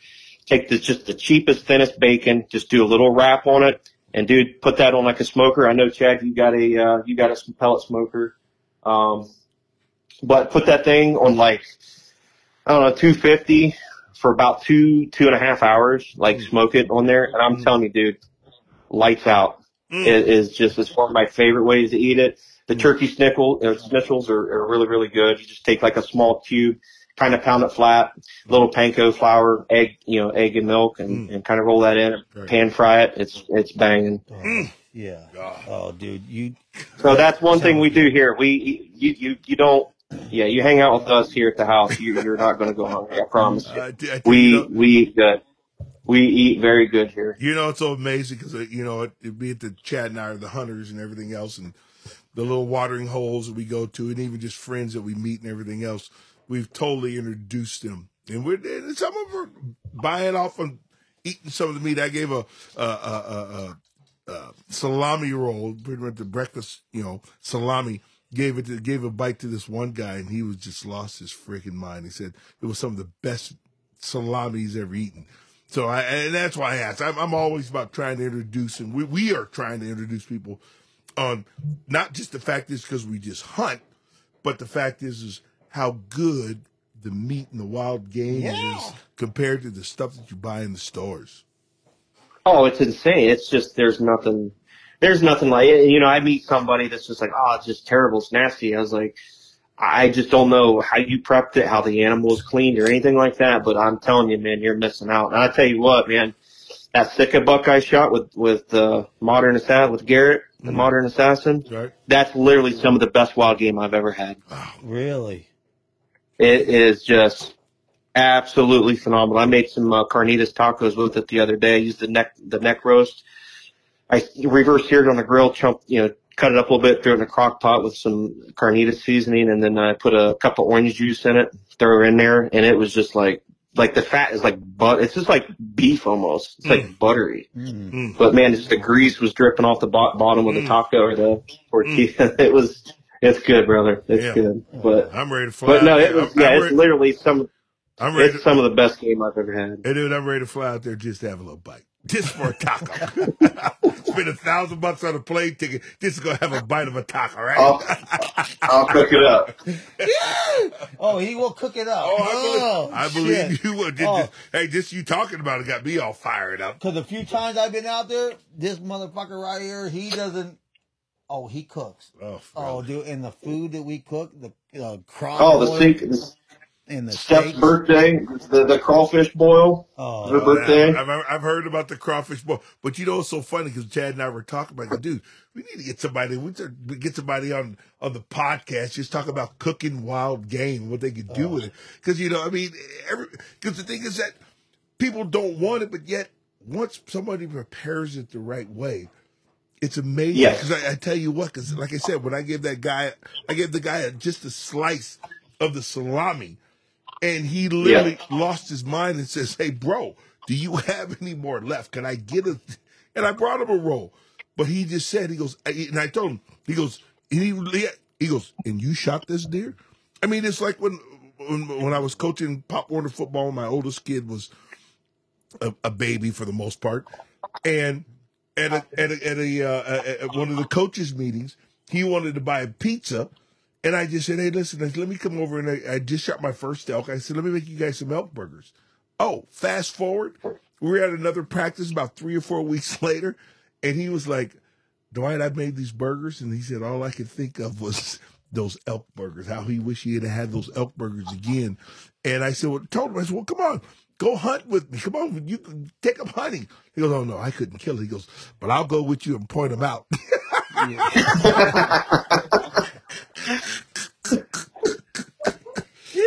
he enjoyed it. He was he was totally shocked on how he enjoyed it so much. Yeah, it's just what like Chad was a couple couple seasons ago. Chad brought me out some of that elk. Man, we it's gone. Like we it did not last very long. That shit was gone. Yeah, oh, That yeah. stuff is so. It's just another level, man. It really is. It is. I mean, like for me, uh, Chad gave me bear meat. I never had it before, and I thought he Yeah. overcooked because he took it to our watering hole, and we spoke about it before. And then all of a sudden, I ate it. I was like, "Oh my god!" And then he brought some to the house while I was at work, and all my kids and my wife were destroying it. I had to call them and tell them, "Hey, leave a brother a little bit of peace so I can have some." and I was shocked. I mean, I literally was shocked that even my wife would really enjoy it.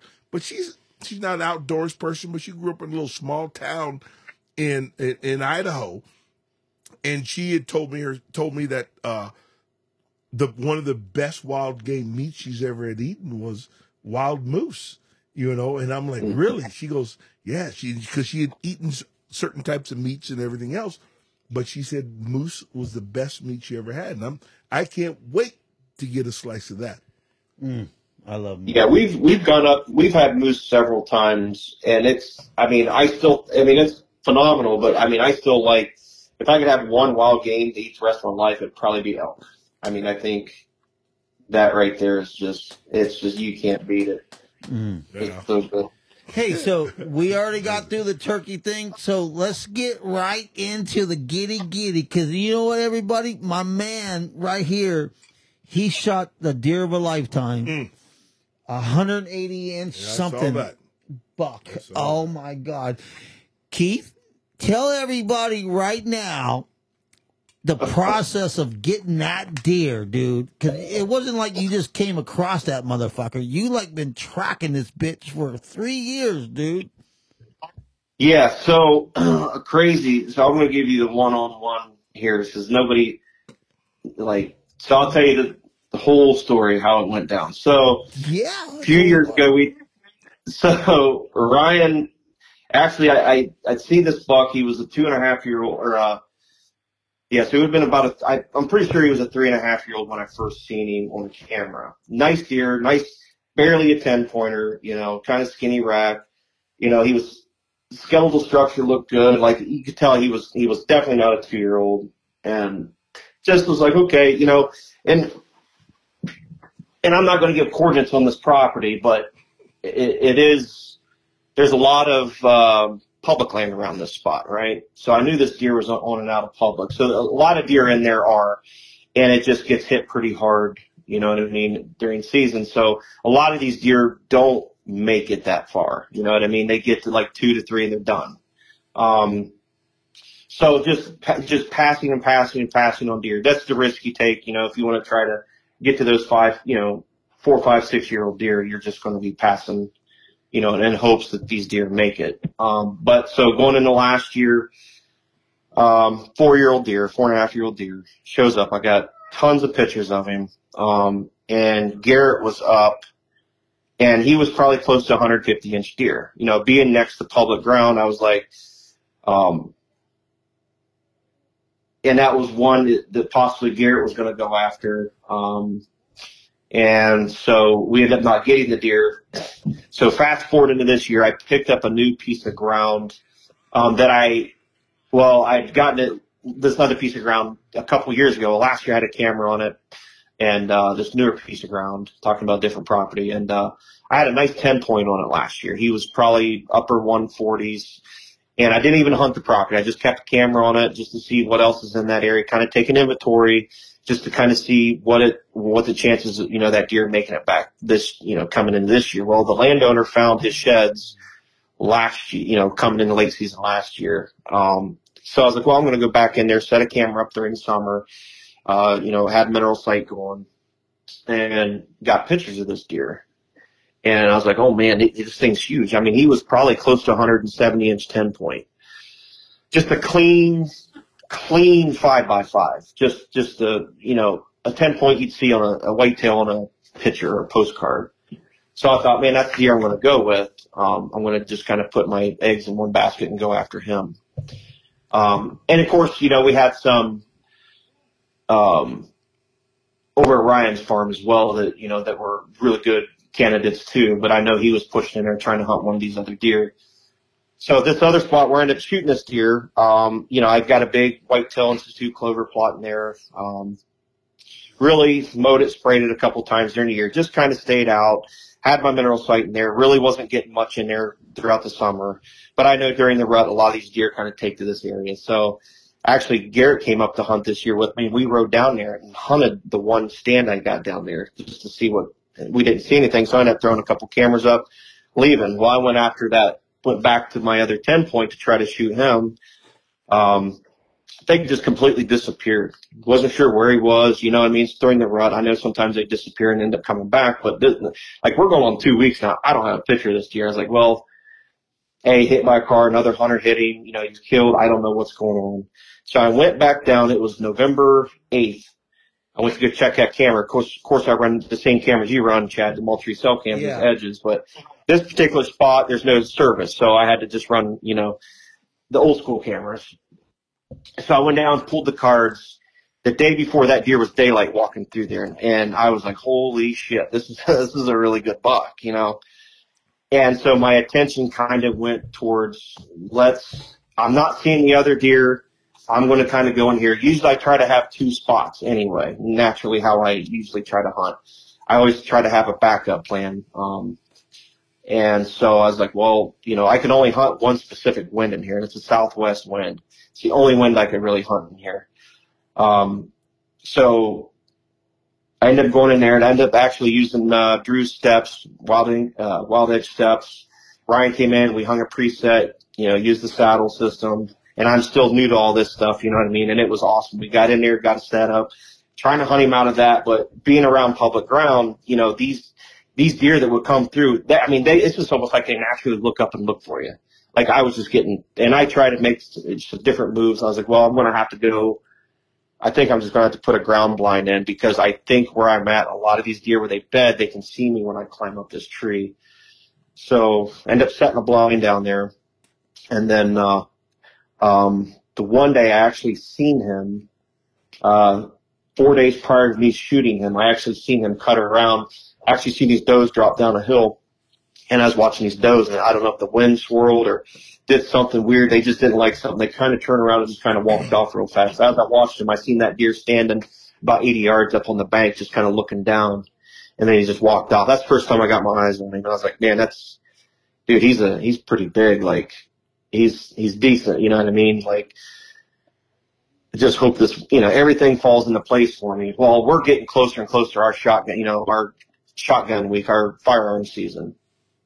So I was like, I'm just to have to just give it all, man. Cause it was like Thanksgiving week. I was off four days and I'm just to try to do everything I can to get in there and get that buck. Um, so I ended up going in. Steph was not able to go in, um, and hunt her spot. She had a bad wind for her spot. So I just told her because I had two other real good bucks in there. I got two eight pointers and the 140s in there too that that I'd seen, and she was kind of having a bad year. Um, she recently had an ACL surgery repair on her knee. She couldn't get out and do anything hardly at all. She just started getting back into it. And Chad, you know I'm a Hoyt guy through and through. Hoyt guy shot it since I was a teenager. And I told her just, of course she's, she can't draw her bow back hardly anymore. So she's using the uh, Excalibur crossbow. So I told her, I was like, just take your, take your crossbow with you. Just come with me. And, uh, we're getting ready to leave to head down there to go sit in the blind. And it was just a shitty, dreary day. Just kind of warmer. A day I normally wouldn't even hunt, but I had a good one to get in there. And I was like, you know what? The hell with it. I, I'm about burnt out from hunting this thing. I was like, well, and I had seen these other two eight pointers. Actually, I passed them up. And, uh, I was like, well, if one of these come out, you know, she can just shoot it or I really didn't care if she even shot the, that big one. So we go down there. We're sitting in that blind, dude. And it's like we've seen one little buck cut through and hit some, hit a series of strays walk through. Well, clear at the far end of the food plot. It was right at five. Last shooting light's like 25 after five is it. That's all you're getting for shooting light. And I seen one little buck about 80 yards away just kind of just brushed water off because it was, it just literally stopped raining a little bit. And then he just kept on walking through. He walked up the hill behind us. I looked back across here and I just seen this big body just blob, just kind of walk out. And I seen just the side of the rack. I was like, oh shit. And, and I didn't even bring my bow at this point. You know what I mean? So I, I just told Steph, bring hers. I'll sit with you and I'll just kind of try to film with my cell phone or whatever. And he walked through and she looked right at me. She's like, I'm not shooting him. I was like, what do you mean? She's like, I want to shoot. You've been watching that deer all, you know, since earlier in the month. She's like, there's no way I'm going to shoot this thing. She's like, that's your deer. You've been watching, you shoot. And I was like, I really don't. We're in the blind about half arguing, like whisper arguing, like, you know, you shoot it. No, you shoot it. Well, he walked, he ended up walking up through, like just, he wasn't even going to come in. And at that point, I was like, man, I wish I had like a doe, something to cut through this food plot. And right when I said that, dude, and I mean, it's, there's a little creek behind us and it's just, and I just hear look sounds like suction cups walking through the mud of the creek. And a doe literally walks right by around us the blind. I don't know how she didn't wind us. Came in downwind of us, circled around, walked right out in the middle of that clover plot, just kind of zigzagging, feeding around some of the clover and shit. So I look back across that plot and I see this little buck just kind of walking through. And I was like, well, that's the same buck that was with him. He's about 60 yards. He's just standing there staring at her. And I look down to my right and he's on a dead walk. I mean, right in line with the, like just coming right down the edge of this thicket, like between my food plot and there's like a hill and there's like a heavy thicket. And he's right, right in line with us walking. And I was like, he's about 70, 60, 70 yards. Just, he would take a few steps and stop and he would just put his nose up near and just do a little wind check. it's like, Steph, it's him. He's coming in. No shit. She's like, I'm not shooting him. She slid that bow right over, that crossbow right over into my lap.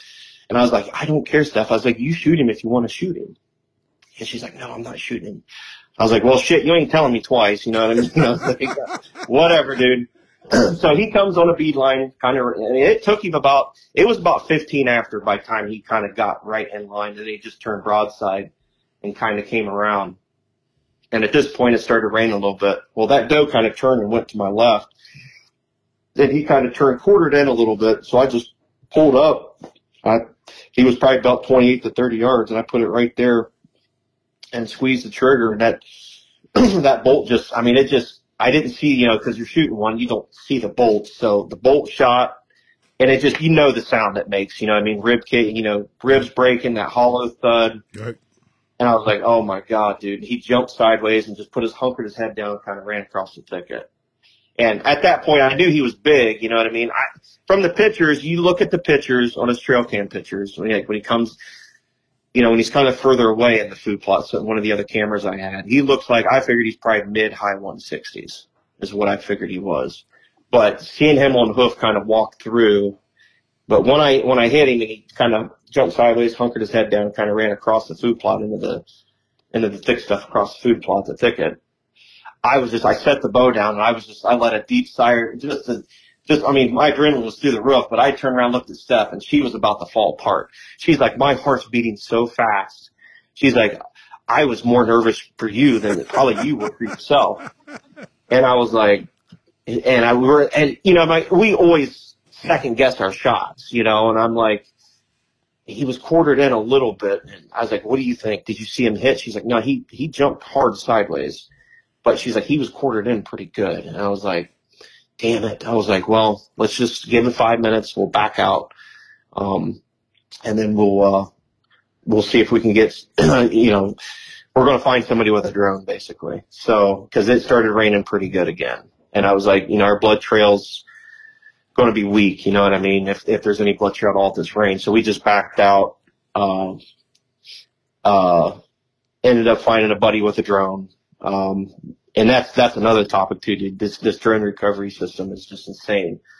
So they came out about a half hour later. We flew it. We found the deer. He went 50 yards bedded down using that thermal imaging. So we backed out.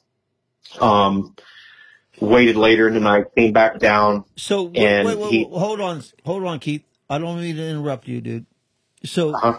the drone guy, you brought the Mhm. drone in right away and noticed that he was bedded fifty yards away, or you? Yeah, so it probably was about a half hour after we got out. We yeah, so we ended up meeting him at the house about it was probably about a half hour after we got out of the blind, actually got back to the house. So it was probably by the time I hit the deer and he showed us probably about close to forty five minutes to an hour, probably I'd say. This so is, and we this, met up with and them. this is dark, right? oh, pitch black. Okay. raining and we actually had to wait a little bit to fly. We had to wait for a little bit of the rain to kind of go away. So they flew the drone. We're probably about a quarter mile away, flew the drone. I, I showed him on like, it's crazy how these things work. So I kind of, he had like a, like a, the remote control had like thermal imaging, a regular camera, and then off to the side it had like a aerial view footage, kind of like, like on MapQuest or whatever like a like a aerial view footage of the area. So we kind of showed him where the food plot was on the map, pinpointed right where the deer went. He literally flew that drone for like five minutes, flew over, and used the thermal imaging, kind of seen was seeing the hot spot, flew right over, zoomed in, and he's like, "I think that's your deer. That deer's laying," because you could tell if it's a standing deer or if it's laying down. Mhm. You know, at night those deer are moving. So, and I was like, "Well, that's right where he went. That's got to be him." but it looked like his head was up through the, the, the thermal imaging. So we ended up coming, um, coming back later, um, flying it again. And the deer looked like it moved about 30 yards. So we just was like, oh, let's just hold off until tomorrow. Well, the next day was the first day of the modern firearm. So our shotgun season, we call it shotgun season, but so, and I was kind of worried at that point um, just because, you know what I mean, there's a lot of people, especially being around public ground, you know what I mean? I was just like, if that deer got up and moved over in the public ground, the chances of somebody finding him, you know what I mean? That, I, I was just sick. Yeah. Somebody we else, ended up coming back. claiming them. Oh yeah. So the next day, uh, we, we go back down there, flew the drone back about, you know, 9.30 or so that next morning, flew back over thermal imaging. Deer was in the same spot, but he had, but it's daylight now. Now you can see what's regular camera zoomed in.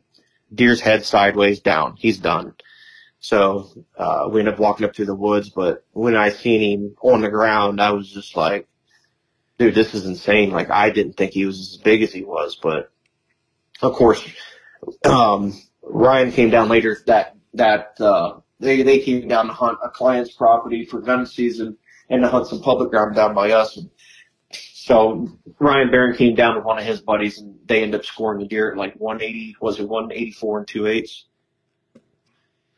So Wow. yeah, it was pretty symmetrical six by five with the with a couple kickers. No, But he's my he's my biggest one. So I've been pretty fortunate the last few years to now, Keith, I, know I got a question. pretty good bucks. I'm sorry. I'm sorry for interrupting you a little bit there. I'm, I'm sorry, but but my my question to you is that the same buck where you put uh, "Thank you for this journey"? Is that the same buck? that Yes. you're talking?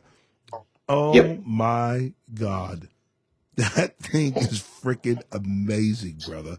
I mean, I'm looking at it right now as I'm talking to you. I mean, I've been look. I mean, when you were talking and telling the story, I was looking. I was look, looking at the video because Chad told me.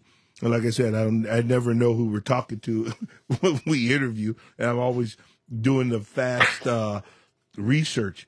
So now, when in I think it's in 2021 or 2022, the deer was poking his nose up in the tree. Did you have some type of a scent out there for him to be sniffing like that, like as he was? Just just a scrape line. Usually I try to find scrape lines. Okay. Um, but yeah, I do use uh I do use a like an orbital gland scent. Okay. Sometimes I'll go in to freshen up, you know, and I'll kind of put that orbital gland scent sometimes on some of those branches. And just fine. Usually make mock scrapes sometimes, but but yeah, this this particular area, it's it's usually once that pre rut starts to come in in October. I mean, they they they just go nut. You know what I mean? You can usually, and that's one of my techniques, man. I just Okay. I know a lot of people do it, but I usually try to find those scrape lines. Try to find a good community scrape, like away from a field edge, more into the woods. Um, and I usually have a little bit more success with you know putting cameras up in those areas and and and trying to find some of these bigger deer. Um, but but yeah, that's that's all he was doing. That's I think all three videos was two of the videos was in the same spot, and the other one Okay. when I actually had him, it was actually uh, uh, on the edge of a food plot, but there was like two huge scrapes right on the edge of that clover plot that I put those cameras. But but yeah, so it's that definitely helps out a bunch. I mean, you got the right equipment to kind of help do the scouting, and it, So- it takes a lot of the guesswork That- out. That that that is an amazing deal. You know, Yeah. Chad always says he shot a monster. Everybody shot a monster, and I'm looking at that video, and I'm like, oh my god, you know. And to think that, as you said, because he's going from public land to private land, and everything else, that he even made it those three years. You know that you're able Yeah, to that's get- and that's go ahead. Yeah, that's just that's rare that that happens. I mean, that was just kind of, you know what I mean? Because a lot of times, usually I go into those areas and I, and I try to find the sheds, you know, do shed hunting in this, you know, towards spring, and um, and it's just like it. A lot of times, it's hard to even know, you know what I mean? Because there's you can pattern deer on certain weeks, even certain days of the year to come in in certain areas, and you know, year in and year out, but.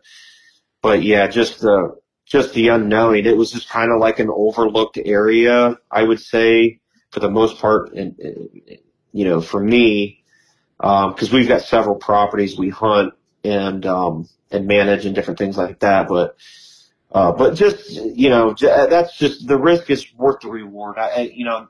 And I talk to a lot of people about like the, you know, especially getting in with the different neighbors of shooting, you know, trying to shoot mature bucks. It don't have to be a 180. It could be a one, you know, hundred inch buck, you know, if he's a, a five, six, seven, eight year old, you know, Steph shot a buck, you know, yeah, we aged him at ten and a half years old. We had on the property for years and years and years. And he, he's, he was a seven pointer, always stayed a seven pointer, but he was a huge seven pointer when she shot him. But, but yeah, it's just trying to get everybody on board and, you know, that's just the risk we take of, that's kind of where the point I am with, you know, with, with where I'm at, the way I want to hunt is Mhm. just, I, you know, I want to go after mature animals. Like I said, I'm not down on anybody whatsoever. Shoot what you want to shoot and be happy with it, man.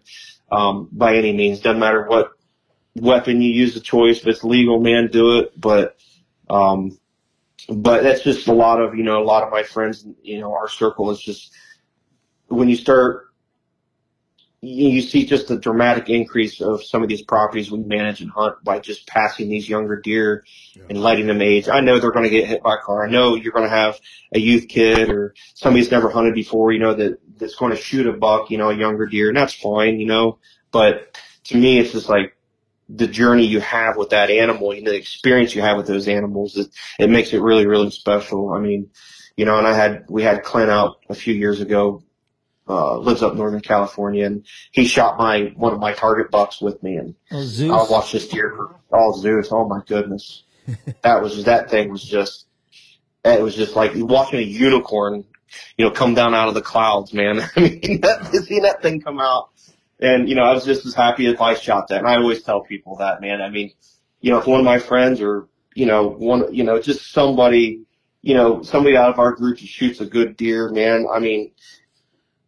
I just feel as if I shot that animal. I feel Absolutely. just the same. Even filming or anything like that, man. I just, just get jacked. You know what I mean? So- Absolutely. Hey, uh, all our listeners out there, you know what? I'll tell you this. You know what? Like I said, first time I looked at it, but hey, go to his Instagram, Keith Sharrock, K E I T H S H A R R O C K. Keith Sharrock. And if you want to see and live through what he went through with that deer and following that deer, go to his Instagram so that you can see it too and get the same feeling that I'm getting, that we're getting, listening to the man Yeah. that, that freaking took that deer. And the, and the fact is how he's telling you about taking mature bucks. And the fact is he's watched this deer for years and he had the opportunity to get it. Go to, like I said, go to his Instagram, Keith Sharrock, K E I T H S H A R R O C K, and Oh. look at it and enjoy that hunt with him because it is freaking Oh, amazing. dude, it's an amazing buck, dude. And you know what? Just knowing Keith for the many years I've known him, he's 100% right that he gets excited about anybody that's out there with him getting an animal, dude. Because you know what? It- it- just like you said right now, Keith, oh, yeah, it's like you got it if somebody else got it. Absolutely. And, Absolutely. dude, just, you know what? All the work that he puts in. Absolutely. And you know what? Hey, it's Hey. not like Keith just went out and just shot this fucking buck. Oh yeah, I got lucky. Yeah, people do get lucky. Yes. Don't get me wrong. They do get lucky. But you know what? This guy's putting in the work, dude. And that's the reason why they call it managing deer TV. Because it's it's not killing TV, it's managing, deer TV. And, thank his wife for get let him. Oh, Oh my goodness. And I, you know, it's just crazy. I, I tell her, like the, the, like the next three, four days, I was like, you should have shot that deer. She's like, no. She's like, I oh. probably would have screwed it up and missed. I was like, no, you wouldn't have. Oh, I was like, no, you, I was like, you, I say, I would have been probably more happy if you would have shot that deer, but And- and I you know just, what? I, And I owe know you all personally- that to her. and I know you personally, Keith, and you know what? You're that guy. Uh, You're and, that and- guy. and you know what? We have to give props to our spouses. You know what I'm saying? Because you know our, what? sp- yes, our spouses allow us to do these things, and even at the same time, when your spouse had the opportunity to just whack it and and enjoy enjoy the the, the thrill and the fact is of having that animal. But she said, "No, this is something you've Oh, done, dude. what you've put in the work for. you know what? Here you go, honey." when he And told me, honestly, Dwight, when Keith texted me saying, "Oh yeah, oh Steph had the chance, I put her on it. He, she didn't want it. He got it." I was like, "That's a keeper." yes, yes, she Because is. you know oh, because Give this, her props. Hey, this guy puts Give, on, give, give her an applause. Give her an applause. this guy puts on his wife Steph. We love you too. Yes, She- Steph, we love you. Oh man, He Thank put- you for letting him shoot the animal that he's been following for years. So and, yeah, and this absolutely. guy, he puts himself in the position for other people first. And, Absolutely. And Keith's always the second guy because you know what? Not me.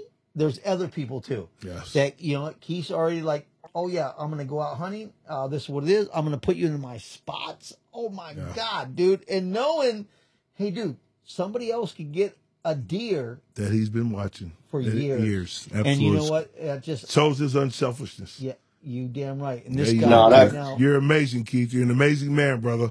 And your lady's an amazing woman. So, hey, hey, hey, I want to give her props. I, I, hey, bro, I got to give her props. I'm 100% because I tell you, you gave her the opportunity to do it, and she was like, no, babe, you're a good man. You've done all these things, and she loves you to death. And the fact is, is that she could have taken the glory, but she knows that, you know, something that you've always wanted. Because at the same time, you both got it together. And that's why. Absolutely. Yeah, You know? absolutely. Yeah, that's kind of that's kind of our thing, man. That's what we enjoy. We try.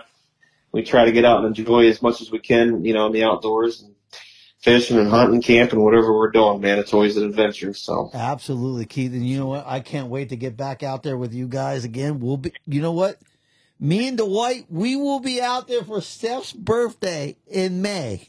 So we're gonna make a Yeah, trip yeah. out there. We're gonna meet another guy, and we're gonna we're gonna get a rental car. We're gonna meet you guys We're out just there gonna also. roll. We're just gonna ride. yeah, you got to come out. Yeah, come out for the crawfish boil. Oh, you got to be out. 100%. Well, we're not going to miss it. thi- I'm not going to miss it this year. I tell you, I missed it last year. Uh, I've been doing it five years in a row. Last year I didn't get out, but this year we're out there, baby. Yeah. Yes. Yes, hell yeah. Thank you, Keith. Thanks again, brother. Keith, dude, No, thank you guys. It was good catching up, man. Hey, For dude. sure. dude, I love you, dude. I appreciate everything. I appreciate the couple hours that you spent with us, dude. You're an amazing guy, a humble guy. Oh my God. There's like, thank you, Lord, for this guy being in our life. Because Yes. you know what?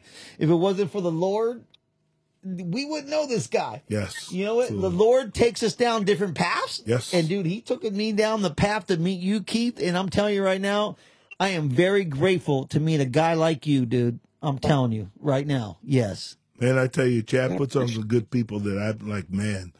I say, Chad, where do you find these great freaking guys from? I swear, bro. I swear, I'm like, oh my God, you know. And Chad's told me multiple times. He's always said to me, and I'm not trying to pat the fool on his back, but he's always said, he goes, God put us together for a reason, Dwight. And he goes, you know what? It's like we're brothers. And the fact is, is that you know, it's like we've known each other for a thousand years, we and we haven't. But the fact is that we think the same, we have the same values, the same enthusiasts, the same things that we want to do. And, and and the fact is, is that it's amazing that you know when you can when when God put good people together, things can happen and things can change in their lives. Absolutely. Right on, dude. Hey, dude, Keith, we appreciate your time today. I know Thank we, you, Keith. I know I told you earlier, like, I at least want to get an hour. I know we're going two and a half hours. And hey, you know what? Honestly, we oh, can good, go, brother. we can go a lot longer, baby. But you know Oh, what? yeah. We're going to just continue this when we get out to your turkey camp, baby, in May. Oh, yeah, mm. dude. Thank you so much, Keith. Hey, everybody out there, make sure you guys follow my man, Keith Sharrock or managing the deer TV. Ryan Barron out there, Ry- managing the deer TV. Follow his wife Steph. I'll have all the credits in the interview, baby. Yeah. Absolutely. Woo! Hey, everybody else, make sure you guys go out, follow our partners, WildEdgeInc.com, Gator Outdoors, Mountain Bound Hunt Co. Turners. And Turners, baby. Yeah. Also, dude, don't lag on the fucking saddles, baby, because you know what? We got some good gift cards, Dwight. oh, we got Mountain Bound Hunt Co., SoCal Hunt Fish, they're donating. We got Hodad's Burger, they're donating. We got Sam the Tattoo Guy, he's donating. We're podcasting with the winner, by the way, at Sam's Place, dude. We Oh, go. yeah. Ooh, ooh, ooh, ooh. And we got a Turner's gift card also, dude.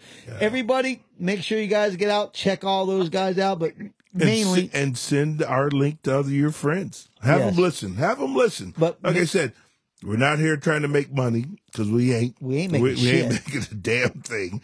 But the fact is, is that we are sitting out here and getting people out there that so that you can listen to to get you to go out and hunt, teach certain things about hunting, food plots, all different type of techniques of and hunting after, and and fishing and this everything. episode, after this episode, if you guys don't know the fucking gig about hunting, you ain't listening because this guy Keith, he's a grinder. he it's not like he's overnighter doing it like by himself. He's out there. He's doing managing fucking food plots. Or the fact is, you ain't hunting. yeah, you damn right. you ain't hunting. Hey, and if you listen, if you listen to all our podcasts, we what one thing we say, it takes work. yes, and- It ain't it ain't sitting And there then- watching and- TV. and- and the proof's in the pudding right now. Keith right here is just he gave his testimony, and it's a small testimony because you know what? I know many deer this big guy shot already, and he shot some many amazing, amazing maniac deer. Okay, It's not like he just went out and shot him first uh, 189 inch fucking deer. No, this guy's been putting in work year after year after year. He does food plots. I know in California you can't do food plots, you can't bait, but you know what? You still can do your research. He sets up many, many cameras. Moultrie, by the way, Moultrie. We love Moultrie. Okay, he sets up cameras. He's doing food plots. He's doing the. Keith is actually working all year round. And look and look at the deer he shot because Yes. the work that he's put because in. you know what? It's not like he went out in two weeks and got this fucking beast. He's been following this deer, putting in mm. work for a couple years now. Yeah. And you know what? Honestly, Dwight, the year the deers that he got in the past, same thing. Yeah. Same fucking thing. This guy's been putting in work and he does it and it's not like given. It's and, earned. and, and another thing, folks out there, you know, you, you heard Keith's testimony and his cancer and the people he's dealt with and everything else that had cancer. Hey, if you find yourself someplace that you want to donate some money to, donate to some can- cancer research. Because I tell you what, because of the research, Keith is with us to share today. And you know, Yeah, you know, you know, Chad's brother didn't make it or whatever else. But the bottom line is that the research is out there, and they're always looking for some money to help with the research so that we can have a survivor Yep. and, and continue living. So hey, Don't feel hey, down. don't hey, you got a little bit extra cash, put a little money towards some cancer research, you know, and at the same time, put a little bit of money for you know injured uh, veterans, Bet. you know, something out there, you know, just just just hey, your money goes a long way. I know a lot We're of not times. it's- asking you to you do thousands of dollars. You Nothing. can do a five dollar donation Whatever. freaking cancer research or five dollars to veterans. Oh, Exactly. Just because put- you know what? Everything adds up and you know what? Keeps a testimony of like beating the deal. He said strong, dude. He he had a good vibe. He Absolutely. like kept it going. You know what? And keep your faith in God. Yeah. And hey, get- by the way, Keith, how's your stop praying. dad doing? He's yeah, he's doing he's doing pretty good. He has his good days, and his bad days, but most of the time it's been pretty good here lately. So, Nice. But I know I wanted yeah, to bring so that up been- earlier. Yep, yep. So yep, he's still he's still grinding. Yep, mom's still putting up with him. So Hey, well, I'm Thanks so again, awesome for your time today, brother. And Absolutely. everybody out there, thank you for listening. Thank you for supporting the Whack'em and Pack'em podcast. Oh, yeah, every week we'll have a good episode on Monday, baby. Yeah. Yes. Woo! All day long. Yeah, because this is what we do. It's all about fun. We're not making money. We're not doing anything, but we're uh, we're here to share. The Ebony and Ivory guys, we're here to, Here to share, share, some baby. good times with everybody. And you know what? Today's episode is a good time with a good brother. And you know what? Keith is like a family to me, dude, and it's great to have him on this show today. Thank you, Keith, so much for everything you, else. Keith. Thanks to everybody. yeah, you're very welcome. Oh yeah. Hey everybody, thank you so much. We'll see you next Monday. Yeah.